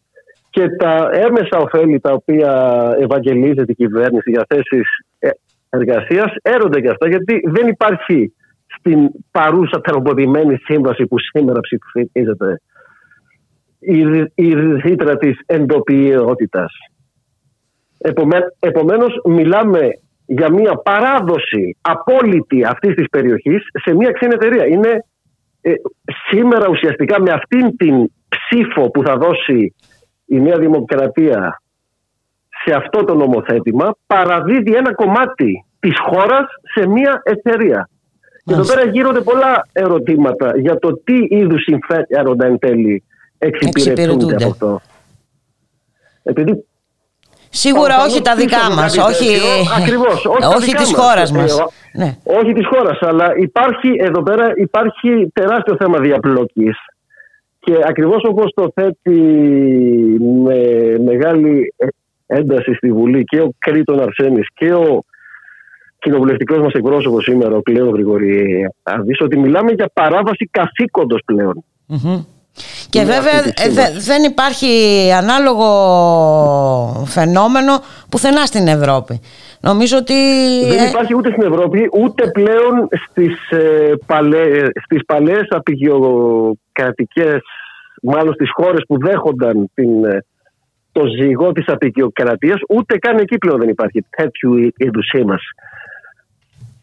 Ποια τύχη είχε ε, Αλέξη η αίτηση αντισυνταγματικότητας που έχει καταθέσει το ΜΕΡΑ25 αυτή τη, ή δεν αυτή τη στιγμή ναι. συζητείται αυτή τη στιγμή συζητείται γιατί ακριβώς το Προεδρείο της Βουλής το οποίο ελέγχεται απόλυτα από τη Νέα Δημοκρατία έχω την πλειοψηφία κάνει τις διαδικασίες κατά το, κατά το δοκούν οι ενστάσεις έπρεπε ήδη να είχαν συζητηθεί νωρίτερα τις, τις επέτρεψαν να συζητηθούν αρκετά πιο αργά από την έναρξη του νομοσχεδίου.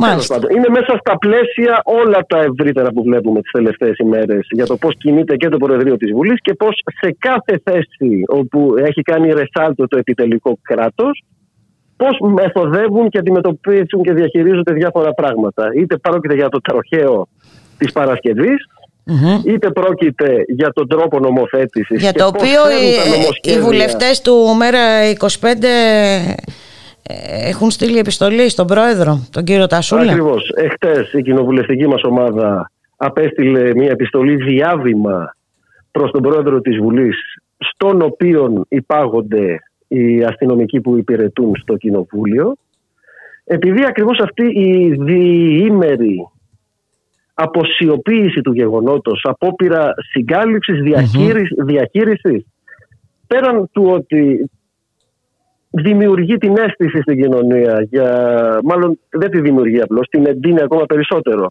για καθεστωτικές πρακτικές, ε, ρίχνει μια κοιλίδα πάνω στο κοινοβούλιο συνολικά.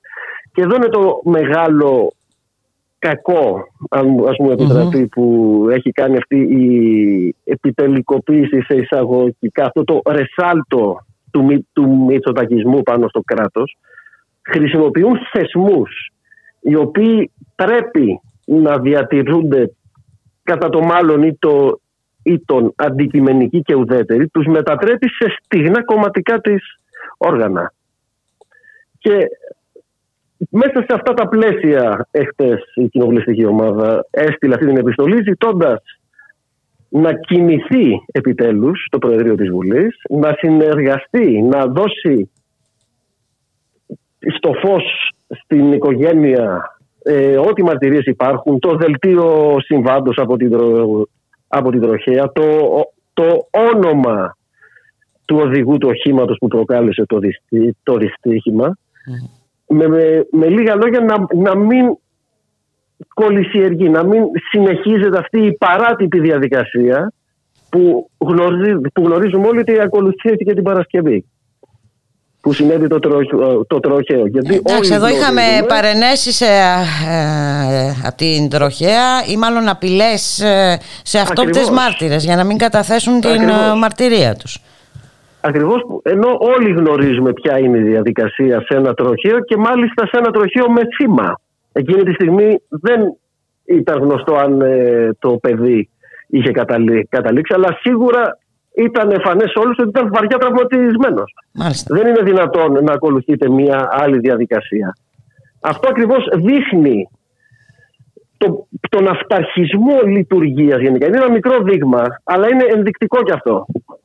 Αλλά το πλέον βασικό και ευρύτερα πολιτικό είναι ο τρόπος που εργαλειοποιεί την πανδημία και συνεχίζουν να νομοθετούν κανονικά. Κανονικά και βέβαια μετά την, αυτή την απίστευτη ε, σύμβαση έρχεται και το ελληνικό. Έτσι. Αρχίζει και η συζήτηση της σύμβασης για τη μοιρασιά των ακινήτων του. Έχει, έχει ήδη εισαχθεί στις επιτροπές τις αντίστοιχες αυτό το νομοσχέδιο το οποίο είναι μια συμβολογραφική πράξη σύστασης οριζόντιας ε, ιδιοκτησίας βασικά κόβουν την ε, περιοχή σε οικόπεδα και ρυθμίζονται οι όροι, οι όροι, οι όροι χρήσης. Μάλιστα. Παρόκειται για ένα δεν, ε, προσωπικά θλίβομαι πάρα πολύ με αυτό. Ε, είχα την ε, τύχη από παιδάκι να επισκέπτομαι το χώρο λόγω ε, εργασίας του πατέρα μου στην Ολυμπιακή Αεροπορία. Είναι ένας τεράστιος Είναι γύρω στα 6,5 τετραγωνικά χιλιόμετρα. Με περίπου 5 με 6 χιλιόμετρα παραλία μπροστά. Ο, ο χώρος αυτό, η, η απίστευτη έκταση αυτή ζητείται όλοι σε έναν ιδιώτη ο οποίος θα δημιουργήσει μέσα και αποκλειστικές exclusive ζώνες για τις οικονομικές ελίτ όπου οι υπόλοιποι θα είμαστε αποκλεισμένοι. Αυτό ταιριάζει λίγο και με αυτό που γίνεται σήμερα όπου δημιουργείται μια νησίδα καπιταλιστικής νοφιλελεύθερης ανομίας, μαφιόζικης θα τη χαρακτήριζα, στη Χαλκιδική και δημιουργείται στο ελληνικό μια νησίδα exclusive για τις ελίτ που θα κερδοσκοπούν από επενδύσεις τύπου Χαλκιδικής. Εντάξει, και απλώς είναι... σκεφτούμε, είναι, εντάξει, είναι τραγικό αυτό είναι... που εκτελήσεται μπροστά μας. Ακριβώς. Και, σε όλα τα επίπεδα, σε όλα τα επίπεδα, Αλέξ. Είναι και, είναι και απότοκο αυτής της ε, σύψης πολιτικά, αυτής της ε, υποβάθμισης του πολιτικού προσωπικού από το 10 και μετά, όπου το πολιτικό προσωπικό έχει μετατραπεί, το κυβερνητικό πολιτικό προσωπικό, το μνημονιακό τόξο που λέμε, έχει μετατραπεί σε τοποτηρητές των, ε, των δανειστών οι οποίοι ορίζουν την πολιτική στα μεγάλα ζητήματα. Και ακριβώς αυτή η υποβάθμιση από πολιτικούς σε τοποτηρητή δημιουργεί όλη αυτή την παθογένεια. Την παθογένεια. Πάντως αυτό που ζούμε τώρα δεν έχει προηγούμενο. Έτσι. Είναι εκτός ανταγωνισμού. Δεν υπάρχει προηγούμενο τέτοιο. Ε... Πραγματικά. Και δεν έχει και εν τέλει και ιδεολογικό στίγμα. Ε, η, η Μόνο το πιάτσικο. Χρυσός, αυτό, είναι, είναι, αυτό είναι το στίγμα. Είναι, είναι μαφιόζικη διακυβέρνηση. Έτσι. Αν μου επιτραπεί αυτός ο βαρύς αλλά θεωρώ ακριβής χαρακτηρισμός με όλα αυτά που έχουμε δει. Η μαφία είχε και κάποιες αρχές, εδώ δεν νομίζω να εντοπίσουμε καμία. Ε, κάπως έτσι είναι τα πράγματα Αλέξη, να σε ευχαριστήσουμε πάρα πολύ. Να δούμε τι θα γίνει, αν και δεν περιμένουμε τίποτα ιδιαίτερο από την αίτηση αντισυνταγματικότητας. Και τι να πούμε, Συμμετοχή από τα κάτω. Από τα κάτω θα δοθούν οι απαντήσεις. Είναι ο μόνος τρόπος. Σε ευχαριστούμε πάρα πολύ, Αλέξη. Να είσαι καλά. Καλή Εγώ συνέχεια. Ευχαριστώ πολύ.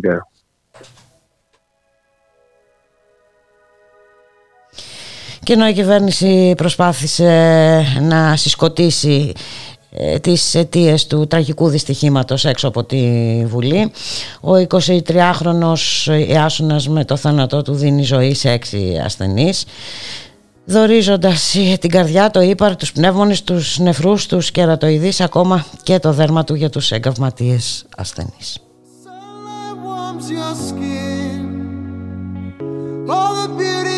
That's been lost before wants to find us again. I can't find you anymore. It's you I'm fighting for. The sea throws rocks together, but time leaves us polished stones. We can't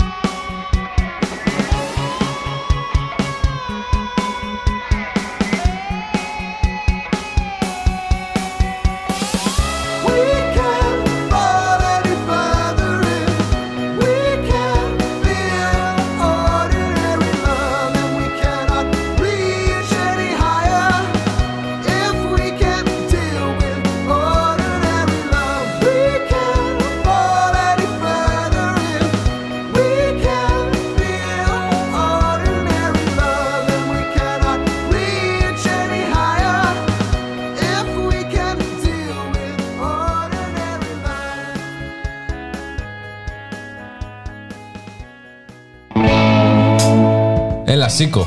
Να πάμε πού; Έχουμε εκπομπή. Τι εκπομπή, μωρέ, αφού έχει απαγόρευση. Ακριβώς γι' αυτό. Εμείς τα λέμε μετά την απαγόρευση. Μετά την απαγόρευση. Κάθε Τρίτη και Παρασκευή, 10 με 12 το βράδυ, με το Θοδωρή Βαρβαρέσο και το Χρήστο Θανόπουλο. Γιατί οι νέοι έχουμε φωνή.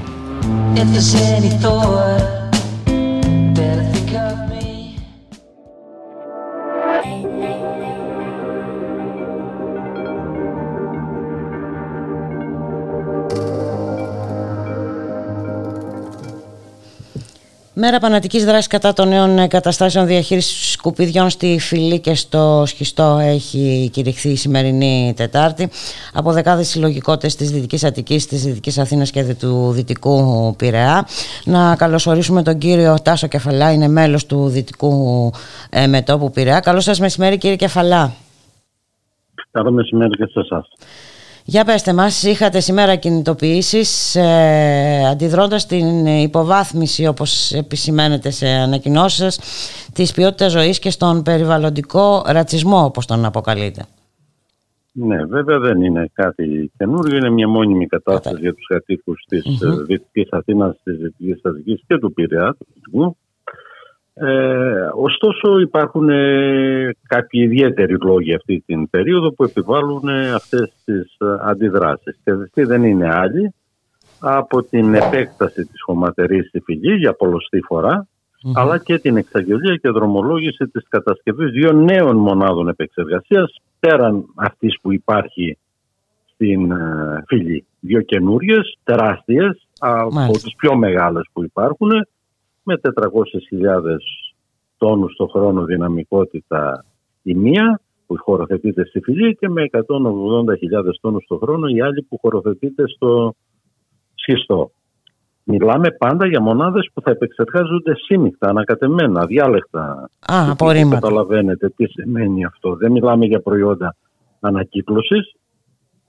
Και το, το φοβερό σε αυτή την υπόθεση είναι ότι είναι τέτοια η φύση αυτών των μονάδων, αλλά και οι συμβάσεις που πρόκειται να υπογραφούν, καθώς γίνονται με το καθεστώς των συμπράξεων δημόσιου ιδιωτικού τομέα, που έχουν χρονική ισχύ 27 με 29 χρόνια, τρεις δεκαετίες. Oh. Τρεις δεκαετίες, τις οποίες πρέπει να δίνουμε εγγυημένες ποσότητες σύμμυκτων σκουπιδιών. Καταλαβαίνετε τι σημαίνει αυτό για την ανακύκλωση. Ότι την κρατάμε σκόπιμα εν πλήρης συνειδήση σε πάρα πολύ χαμηλά επίπεδα. Αυτό είναι το πιο τραγικό, πέρα από την επιβάρυνση της Δυτικής Αττικής. Είναι πρόβλημα για ολόκληρη την Αττική δηλαδή. Δεν είναι μόνο για όσους κατοικούν σε αυτές τις περιοχές. Ε, φυσικά, ε, όταν μιλάμε και για επέκταση αλλά και για δύο νέες ε, θηριώδες μονάδες σύμμικτων όπως μας είπατε και όλων απορριμμάτων ε, νομίζω ότι καθένας μπορεί να καταλάβει έτσι και μάλιστα όπως είπατε για 27 χρόνια 27 η μία, 29 η άλλη. Και βεβαίως υπάρχει και κάτι άλλο πίσω από αυτό έτσι, που είναι πρόσθετος λόγος ανησυχίας. Είναι η εξαγγελία για τις μονάδες καύσης. Οι μονάδες αυτές, έτσι όπως είναι σχεδιασμένες, ένα μεγάλο μέρος των προϊόντων τους, εντός εισαγωγικών, αν μπορούμε να το πούμε έτσι, δεν θα είναι ανακυκλώσιμα υλικά. Θα είναι δευτερογενές καύσιμο. Θα είναι κάτι που πρέπει να οδηγηθεί σε μονάδες καύσης. Έχουμε ανοίξει ένα εμείς, όχι εμείς, η κυβέρνηση και η περιφέρεια έχουν ανοίξει ένα καινούριο κεφάλαιο το οποίο θα αποδειχθεί εξαιρετικά οδυνηρό ακόμη περισσότερο και από αυτές τις δραστηριότητες που υπάρχουν σήμερα τις τριτοκοσμικές. Μάλιστα, σε όλα τα επίπεδα η κυβέρνηση δρά και μάλιστα και χωρίς να ε, λογαριάσει κανέναν γιατί σίγουρα υπάρχουν και είναι πολύ σοβαρές οι αντιδράσεις. Αλλά τις οποίες έχετε ναι, εκφράσει και εσείς και βέβαια και πολλές συλλογικότητες. Και το θέμα των σκουπιδιών είναι ένα τεράστιο θέμα που βέβαια δεν μπορεί να εξαντληθεί μέσα σε λίγα λεπτά συνομιλίας. Είναι, ένα... είναι, είναι, είναι κεντρικό θέμα. Το, το ζήτημα είναι ότι εδώ στην ουσία δεν υφίσταται σχεδιασμός. Εδώ τον σχεδιασμό τον επιβάλλουν οι εταιρείες και οι εργολάβοι.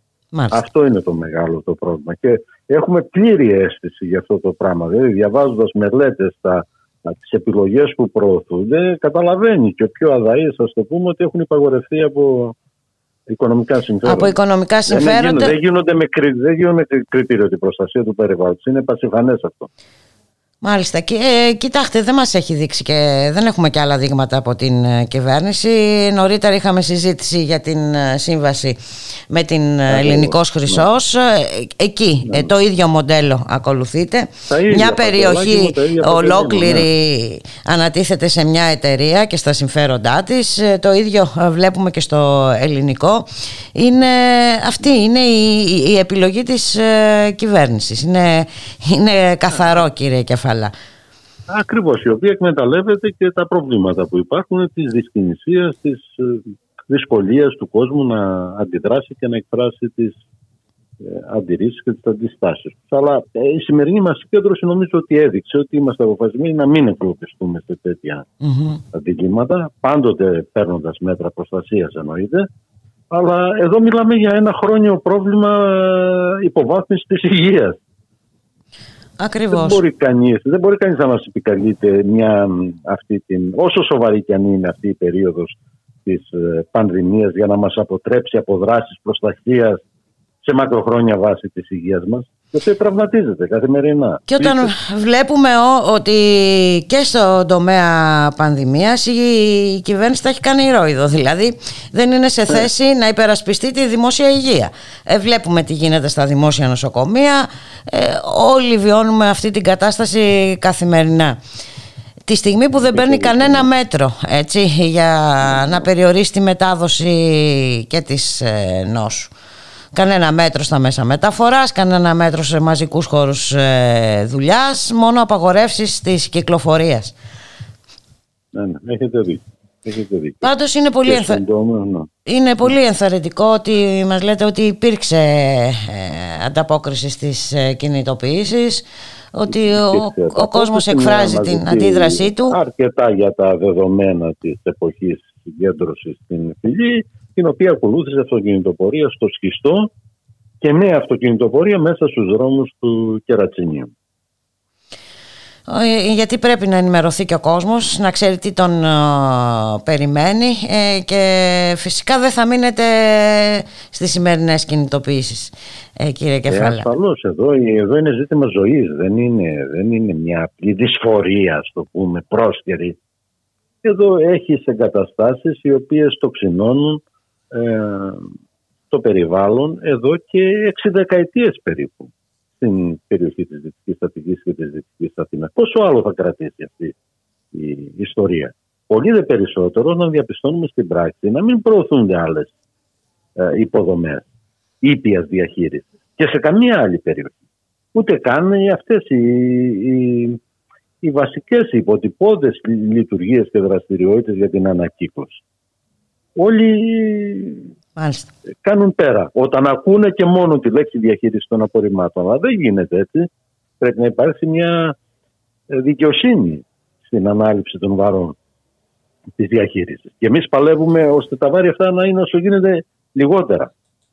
Να μην επαναληφθούν τα λάθη και οι καταστάσεις του παρελθόντος. Παρ' όλα αυτά όμως είναι αναγκαίο σήμερα να προχωρήσουμε και στις αναγκαίες νέες ε, υποδομές για την ασφαλή και φιλοπεριβαλλοντική διαχείριση των απορριμμάτων. Διαφορετικά ε, ο κόσμος, εκατοντάδες χιλιάδες κόσμος της, του δυτικού ημισφαιρίου, ας το πούμε, έτσι, του λεκανοπεδίου της Αττικής, θα συνεχίσει να υφίσταται για δεκαετίες αυτό το πρόβλημα, το οποίο είναι τεράστιο.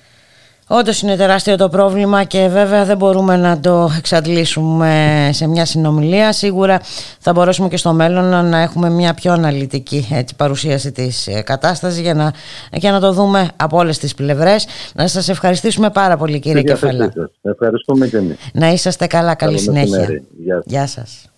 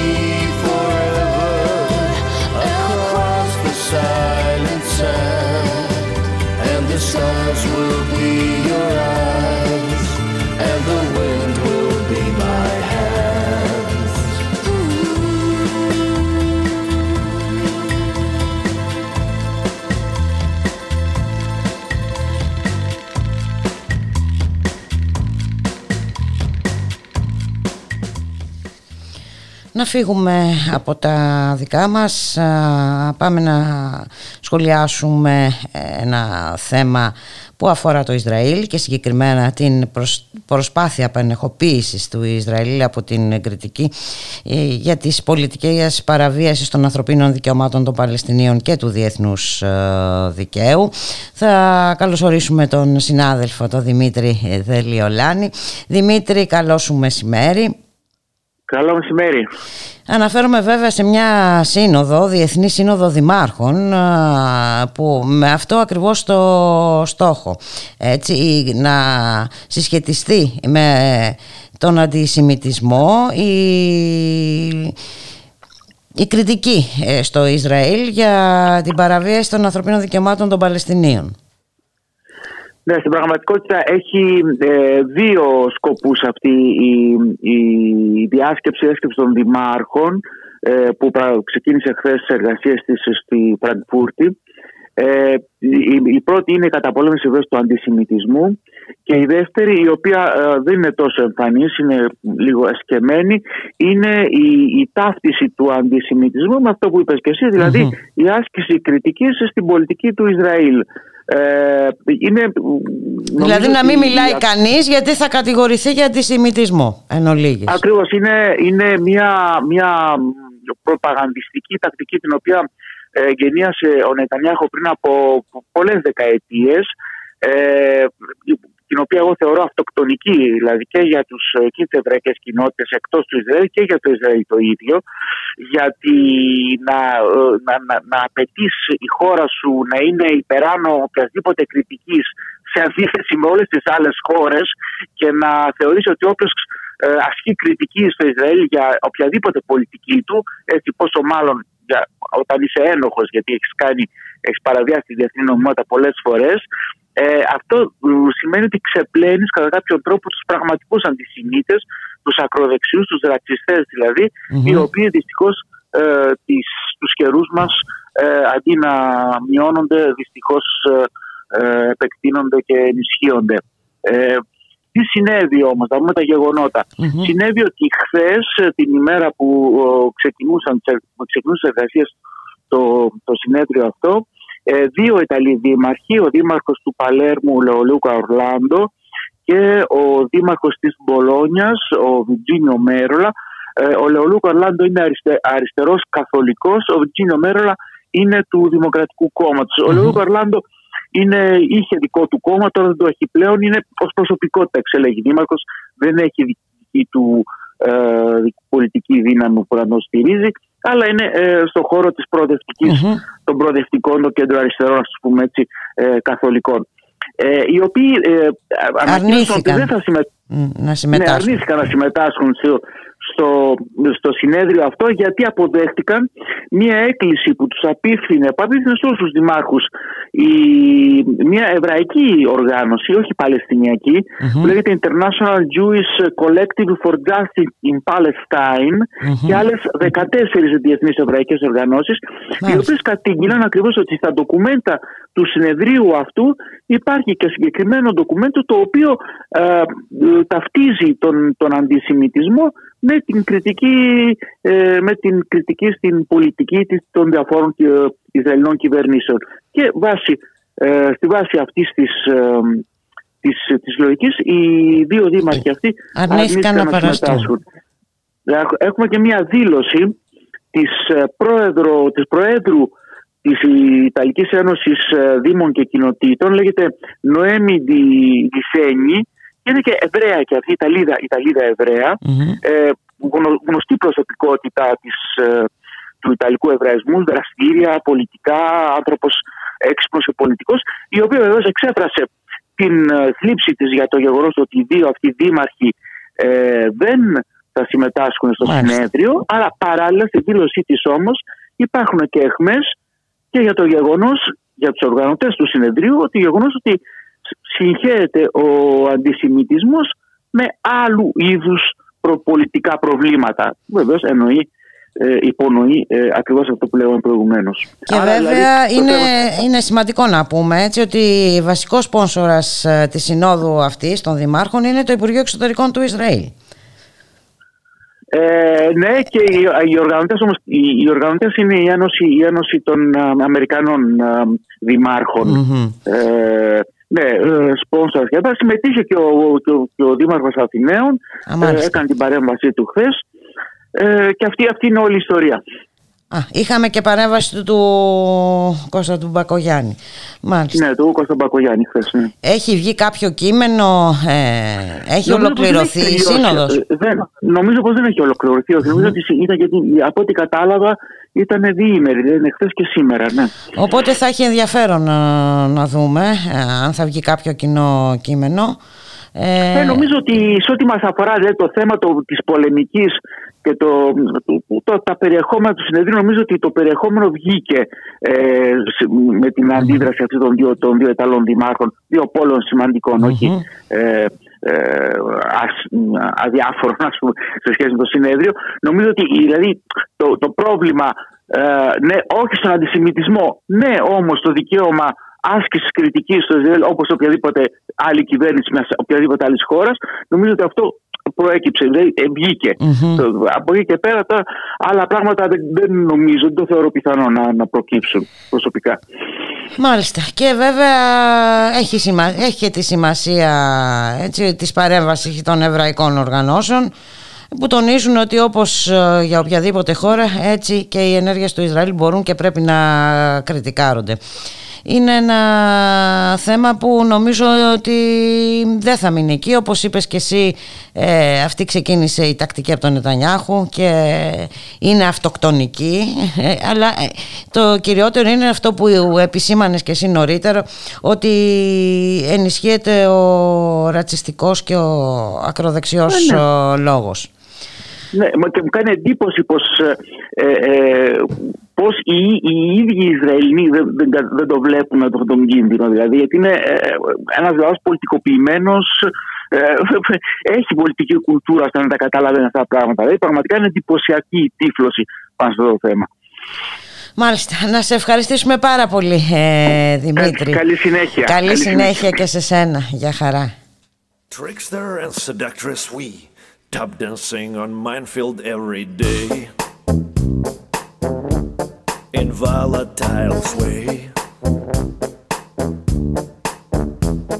Young and Freud would kill each other over us, yet somehow we just stay on our way. And quiet do thy flows secretly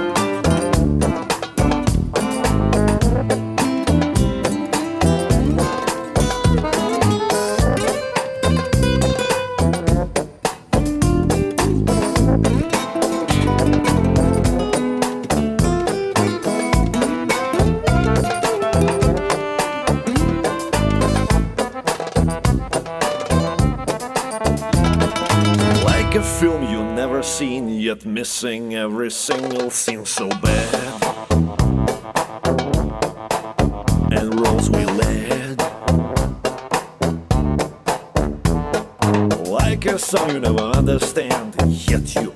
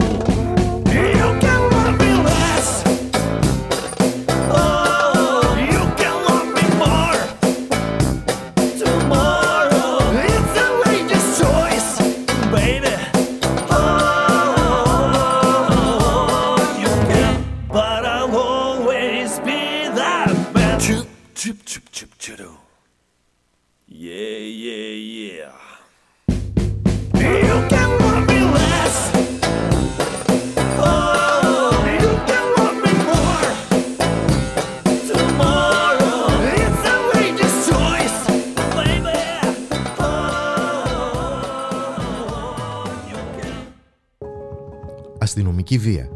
Νόμος και τάξη και μεταλλάξεις της έννοιας της ασφάλειας. Διαδικτυακή εκδήλωση του Κέντρου Μετακαπιταλιστικού Πολιτισμού την 5η 18 Μαρτίου από τις 6.30 μέχρι τις 8.30 μέσω YouTube και Facebook.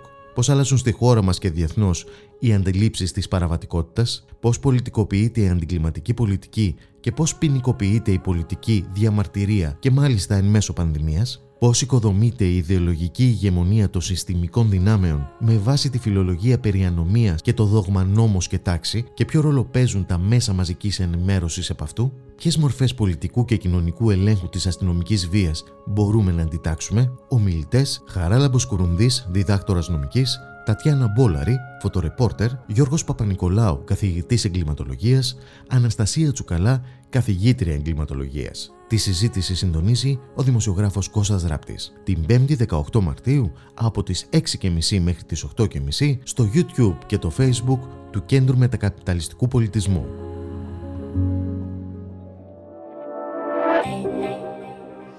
Πολύ ενδιαφέρουσα η συζήτηση που θα πραγματοποιηθεί αύριο με πολύ ενδιαφέρον α, θέμα.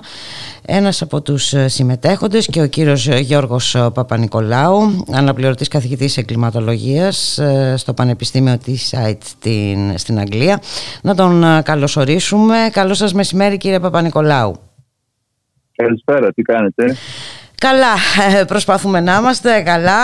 Ε, βλέπουμε ότι αυτά που συμβαίνουν στη χώρα μας φυσικά, ε, αναφέρομαι βέβαια στην υπέρμετρη αστυνομική βία, ε, συμβαίνουν και σε πολλές άλλες χώρες της Ευρώπης. Πρόσφατα είχατε και στην ε, Αγγλία ανάλογο περιστατικό. Ε, αυτό ναι, είναι γεγονός. Δεν είναι ελληνική πρωτοτυπία η αστυνομική βία. Ε, και, και βέβαια και οι πρωτοβουλίες που παίρνουν οι κυβερνήσεις. Εδώ η αγγλική κυβέρνηση τώρα αυτή την εποχή συζητείται στην Βουλή ένας νέος νόμος για τις, ο οποίο αγγίζει και τις συναθρήσεις. Ε, και έγιναν και τα επεισόδια. Βέβαια, ε, η ελληνική ιδιαιτερότητα είναι ότι υπάρχει μια έκταση της, ε, της αστυνομικής ε, βίας η οποία πρέπει οπωσδήποτε να γίνει ε, θέμα δημόσιας συζήτησης ε, στην Ελλάδα διότι προϊονίζεται ε, ανησυχητικές εξελίξεις. Και αυτό είναι και το νόημα της, της... κουβέντας που θα, θα κάνουμε αύριο. αύριο. Ελπίζουμε, ναι. Ε, πράγματι. Ε, υπάρχουν κάποια θέματα, αν μου επιτρέψετε Φυσικά. να συνεχίσω λίγο αυτό το, το συλλογισμό. Ε, γιατί διαβάζω τώρα αυτές τις μέρες, παρακολουθώ πάρα πολύ, πολύ κοντά την, τις εξελίξεις στην Ελλάδα, δηλαδή δεν είμαι μακριά, ε, παρότι είμαι στη Βόρεια Ανατολική Αγγλία. Ε, υπάρχει μια συζήτηση στην οποία η κυβέρνηση βγαίνει και αρνείται το όλο πρόβλημα. Ε, ενώ το πρόβλημα είναι πραγματικό. Δηλαδή υπάρχει μια κουβέντα ότι αυτά είναι μεμονωμένα περιστατικά που βλέπουμε. Ε, και ξέρετε αυτή η ιδέα του μεμονωμένου περιστατικού συνήθως όταν το, το, το, συζητάμε οι πανεπιστημιακοί παραπέμπει σε περιπτώσεις ανθρώπων οι οποίοι ας πούμε, έχουν κάποιο πρόβλημα ψυχολογικό, είναι φανατικοί, φασίστες, ας πούμε, οτιδήποτε ρατσιστές. Και κάτι πάει στραβά εκεί στην πρώτη γραμμή και γίνεται κάποιο επεισόδιο το οποίο είναι σκάνδαλο. Όμως εδώ έχουμε συστημική, συστημική έτσι, βία στην πρώτη γραμμή. Και μάλιστα θα Ε, έλεγα δηλαδή και τα- νομιμοποίησή της, ε, κύριε Παπα-Νικολάου. Ναι, γιατί ουσιαστικά αρνούμενοι το. Προσέξτε, δεν είναι ότι ε, υπάρχει ας πούμε, μια αστυνομία η οποία είναι ε, τελείως διεφθαρμένη, ας πούμε, ή βίαιη κτλ. Είναι πολλοί κόσμος. Η αστυνομία κάνει πολλά πράγματα. Όμως η κυβέρνηση με την πολιτική της και με τις αλλαγές που γίνονται, που, που δρομολογεί, ουσιαστικά αλλάζει, για να σας το πω έτσι, και το DNA της της αστυνομίας στην πρώτη γραμμή. Δηλαδή, τώρα όλες αυτές οι ομάδες κρούσης που βλέπετε και με την εκπαίδευση και με τη, με τη σύνθεση του προσωπικού και τον εξοπλισμό, έτσι. Ε, όλες αυτές οι ομάδες είναι κατάλληλες μόνο για μια επιθετική αστυνόμευση. Και αυτά τα φαινόμενα βίας, δηλαδή αυτή η βίαιη αντιμετώπιση της διαμαρτυρίας πρώτα απ' όλα, αλλά όλους θα τους πάρει μπάλα. Έτσι, γι' αυτό να μην έχουν καμία αμφιβολία. Ε, γιατί τώρα έχουμε τις συναθρήσεις, αύριο θα έχουμε άλλε συναθρήσει για, για άλλο λόγο. Έτσι. Μπορεί να έρθει ένα επόμενο μνημόνιο. Ξέρω εγώ, θα, θα, θα συνεχιστεί αυτό. Αν η σχέση της πρώτης γραμμής της αστυνομίας με τον κόσμο που, που διαμαρτύρεται, βγαίνει στον δρόμο ή εν πάση περιπτώσει εκφράζει ανησυχίες για το πώς πάει η κατάσταση στη χώρα, είναι η βία. Καταλαβαίνετε ότι εδώ μιλάμε για ε, αλλίωση ακόμα και της, ε, της, ε, της πολιτιακής τάξης. Έτσι. Οπότε α, πρέπει να γίνει μια συζήτηση ε, και να δούμε και τις ρίζες. Εγώ νομίζω ότι θα γίνει αυτή η συζήτηση αύριο γιατί βάλαμε και το θέμα του δόγματος νόμος και τάξης. Γιατί κοιτάξτε να δείτε, εντάξει, είναι μια κυβέρνηση δεξιά. Έτσι δεν είναι. Και είναι γνωστή δεξιά. Με τα υπολείμματα και τον. ε, πώς τη βάλω, Δηλαδή ο κόσμος ήξερε τι ψήφιζε. Και φαίνεται να υπάρχει μια νομιμοποίηση και τις βάσεις αυτής της ιδεολογικής μετατόπισης κρίσιμων εκλογικών ακροατηρίων πρέπει και αυτά να τα δούμε σε μια κουβέντα και να δούμε και τι θα κάνουμε με αυτό. Μμμ.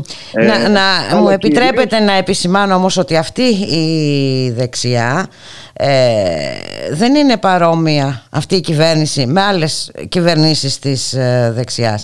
Δεν ήταν ε, τέτοια η ατμόσφαιρα ας πούμε το 1974 όταν κυβερνούσε η δεξιά το 1990 ή και το 2004. Εδώ έχουμε μια ε, αλλαγή προς το χειρότερο.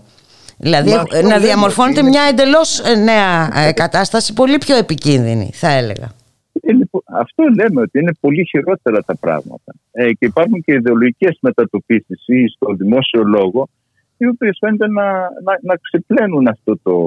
Α, α, ή να δικαιολογούν ή να, και να νομιμοποιούν ακόμα ας πούμε, αυτό το, την αστυνομική βία στην πρώτη γραμμή. Πρέπει να ε, πραγματικά να σταθούμε πάνω από αυτό το θέμα και βεβαίως, για να μην ξεχνάμε και το, το φλέγον πρόβλημα, πρέπει να σταθούμε και σε αυτά που βλέπουμε και καταγράφουν οι κάμερες του κόσμου, τα οποία είναι ε, ε, τρομακτικά. Έτσι, για να το πω έτσι. Είναι τρομακτικά και βέβαια αυτό είναι ένα άλλο κομμάτι. Πώς, πώς αντιμετωπίζουν την κατάσταση αυτή τα συστημικά μέσα ενημέρωσης και πώς ο, αυτή η πραγματικότητα ε, του, των ξυλοδαρμών, της βίας ε, βγαίνει μόνο μέσω των κοινωνικών μέσων δικτύωσης. Γιατί είναι και αυτό ένα στοιχείο έτσι, του προβλήματος.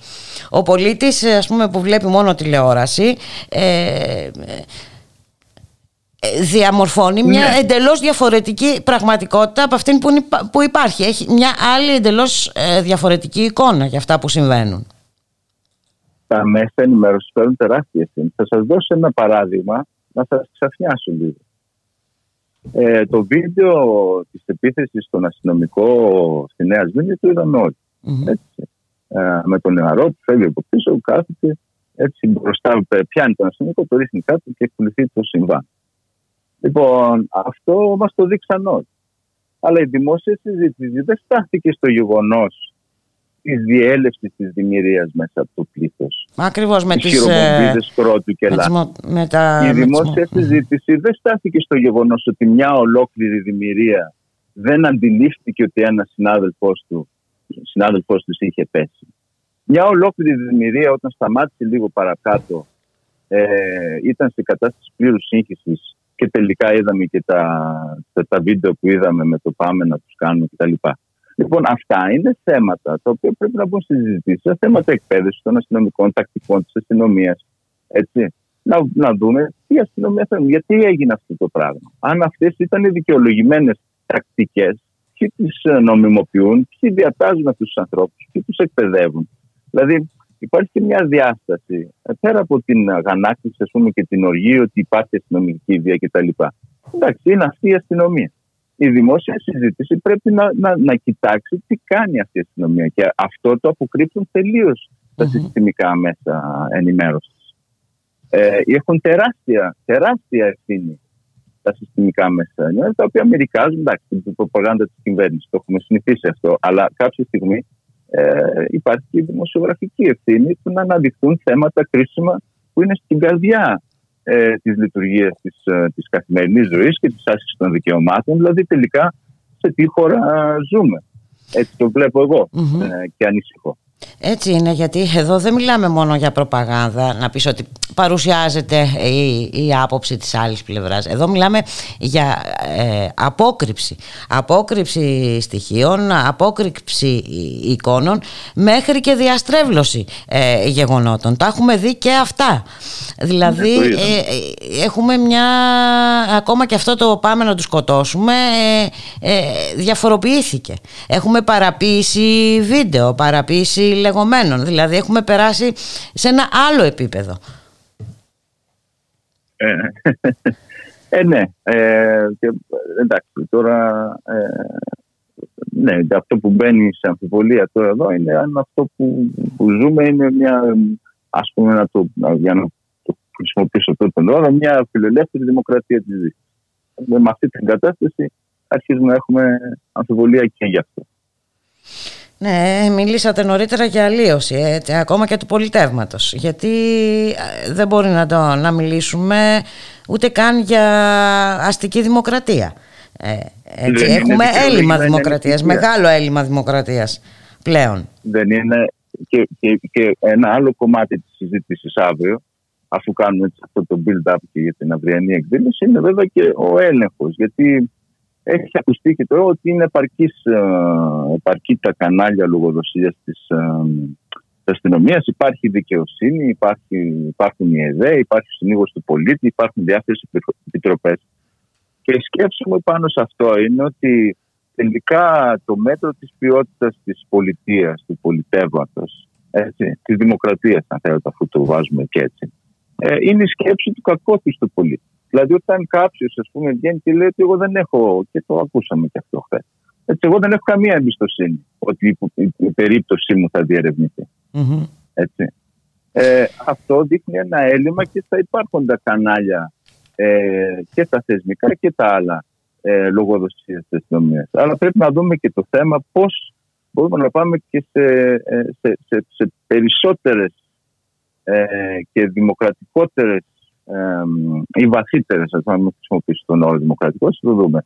Ε, κάθε μορφή λογοδοσίας ε, προφανώς είναι βελτίωση της δημοκρατίας. Βαθύτερες, εντατικότερες μορφές ελέγχου της ε, ε, της δραστηριότητας της αστυνομίας.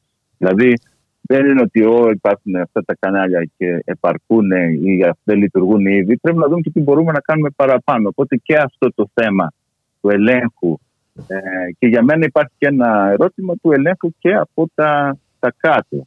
Ε, ας κρατήσω κάτι όμως για την αυριανή εκδήλωση. Ε, Ναι βέβαια. Ε, Πάντως ε, εγώ θα κλείσω τη συζήτησή μας με μια είδηση ε, που ο, επιβεβαιώνει έτσι ε, ή μάλλον ενισχύει την έλλειψη ε, εμπιστοσύνης των πολιτών. Η, η Ελλάς κλείνει την υπόθεση για την σεξουαλική κακοποίηση της 18χρονης ε, έφης. Ε, διαπιστώθηκε σύμφωνα με την Ελλάς ε, ο φάκελος έκλεισε χωρίς περαιτέρω ε, πληροφορίες. Διαπιστώθηκε μόνο ότι η κοπέλα είχε χτυπήσει με τα χέρια και τα πόδια τους ίδιους ε, αστυνομικούς έτσι, όταν εκείνοι προσπάθησαν να κινητοποιήσουν ένα άτομο. Όχι μόνο ε, δεν έρευνονται οι καταγγελίες της, όχι μόνο κλείνει ο φάκελος, αλλά εν ολίγης, ε, υποδεικνύεται και η ίδια ως ένοχος έτσι, για την συμπεριφορά των αστυνομικών, γιατί ε, ε, επενεύει όταν οι ίδιοι ε, κινητοποίησαν το, το φίλο της. Οπότε ε, καταλαβαίνουμε ακριβώς περί τίνος ε, πρόκειται. Κύριε Παπα-Νικολάου, να σας ευχαριστήσουμε πολύ για την συζήτηση. Έγινε. Τα περισσότερα Ευχαριστώ και εγώ αύριο πάρα λοιπόν. πολύ για την- Ε, Χάρηκα. Και εγώ. Καλό Ναι. μεσημέρι. Να είσαστε καλά. Καλή συνέχεια. Και εδώ ήρθε η ώρα εμείς να σας ε, αποχαιρετήσουμε.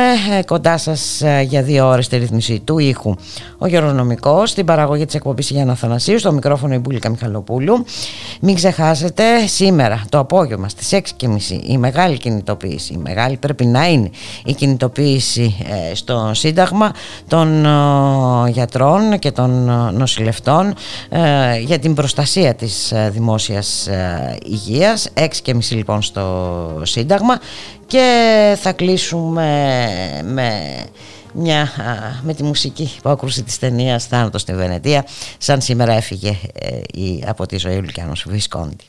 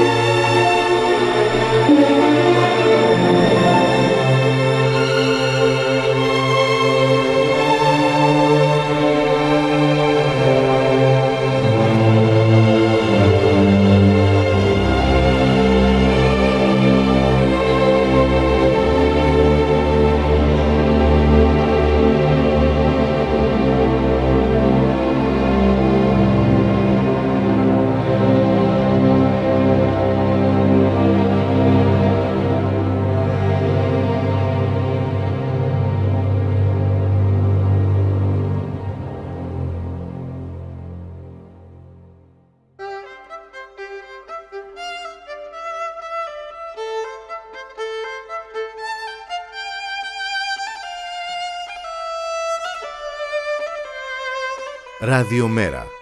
Η ανυπακοή στο ραδιόφωνο.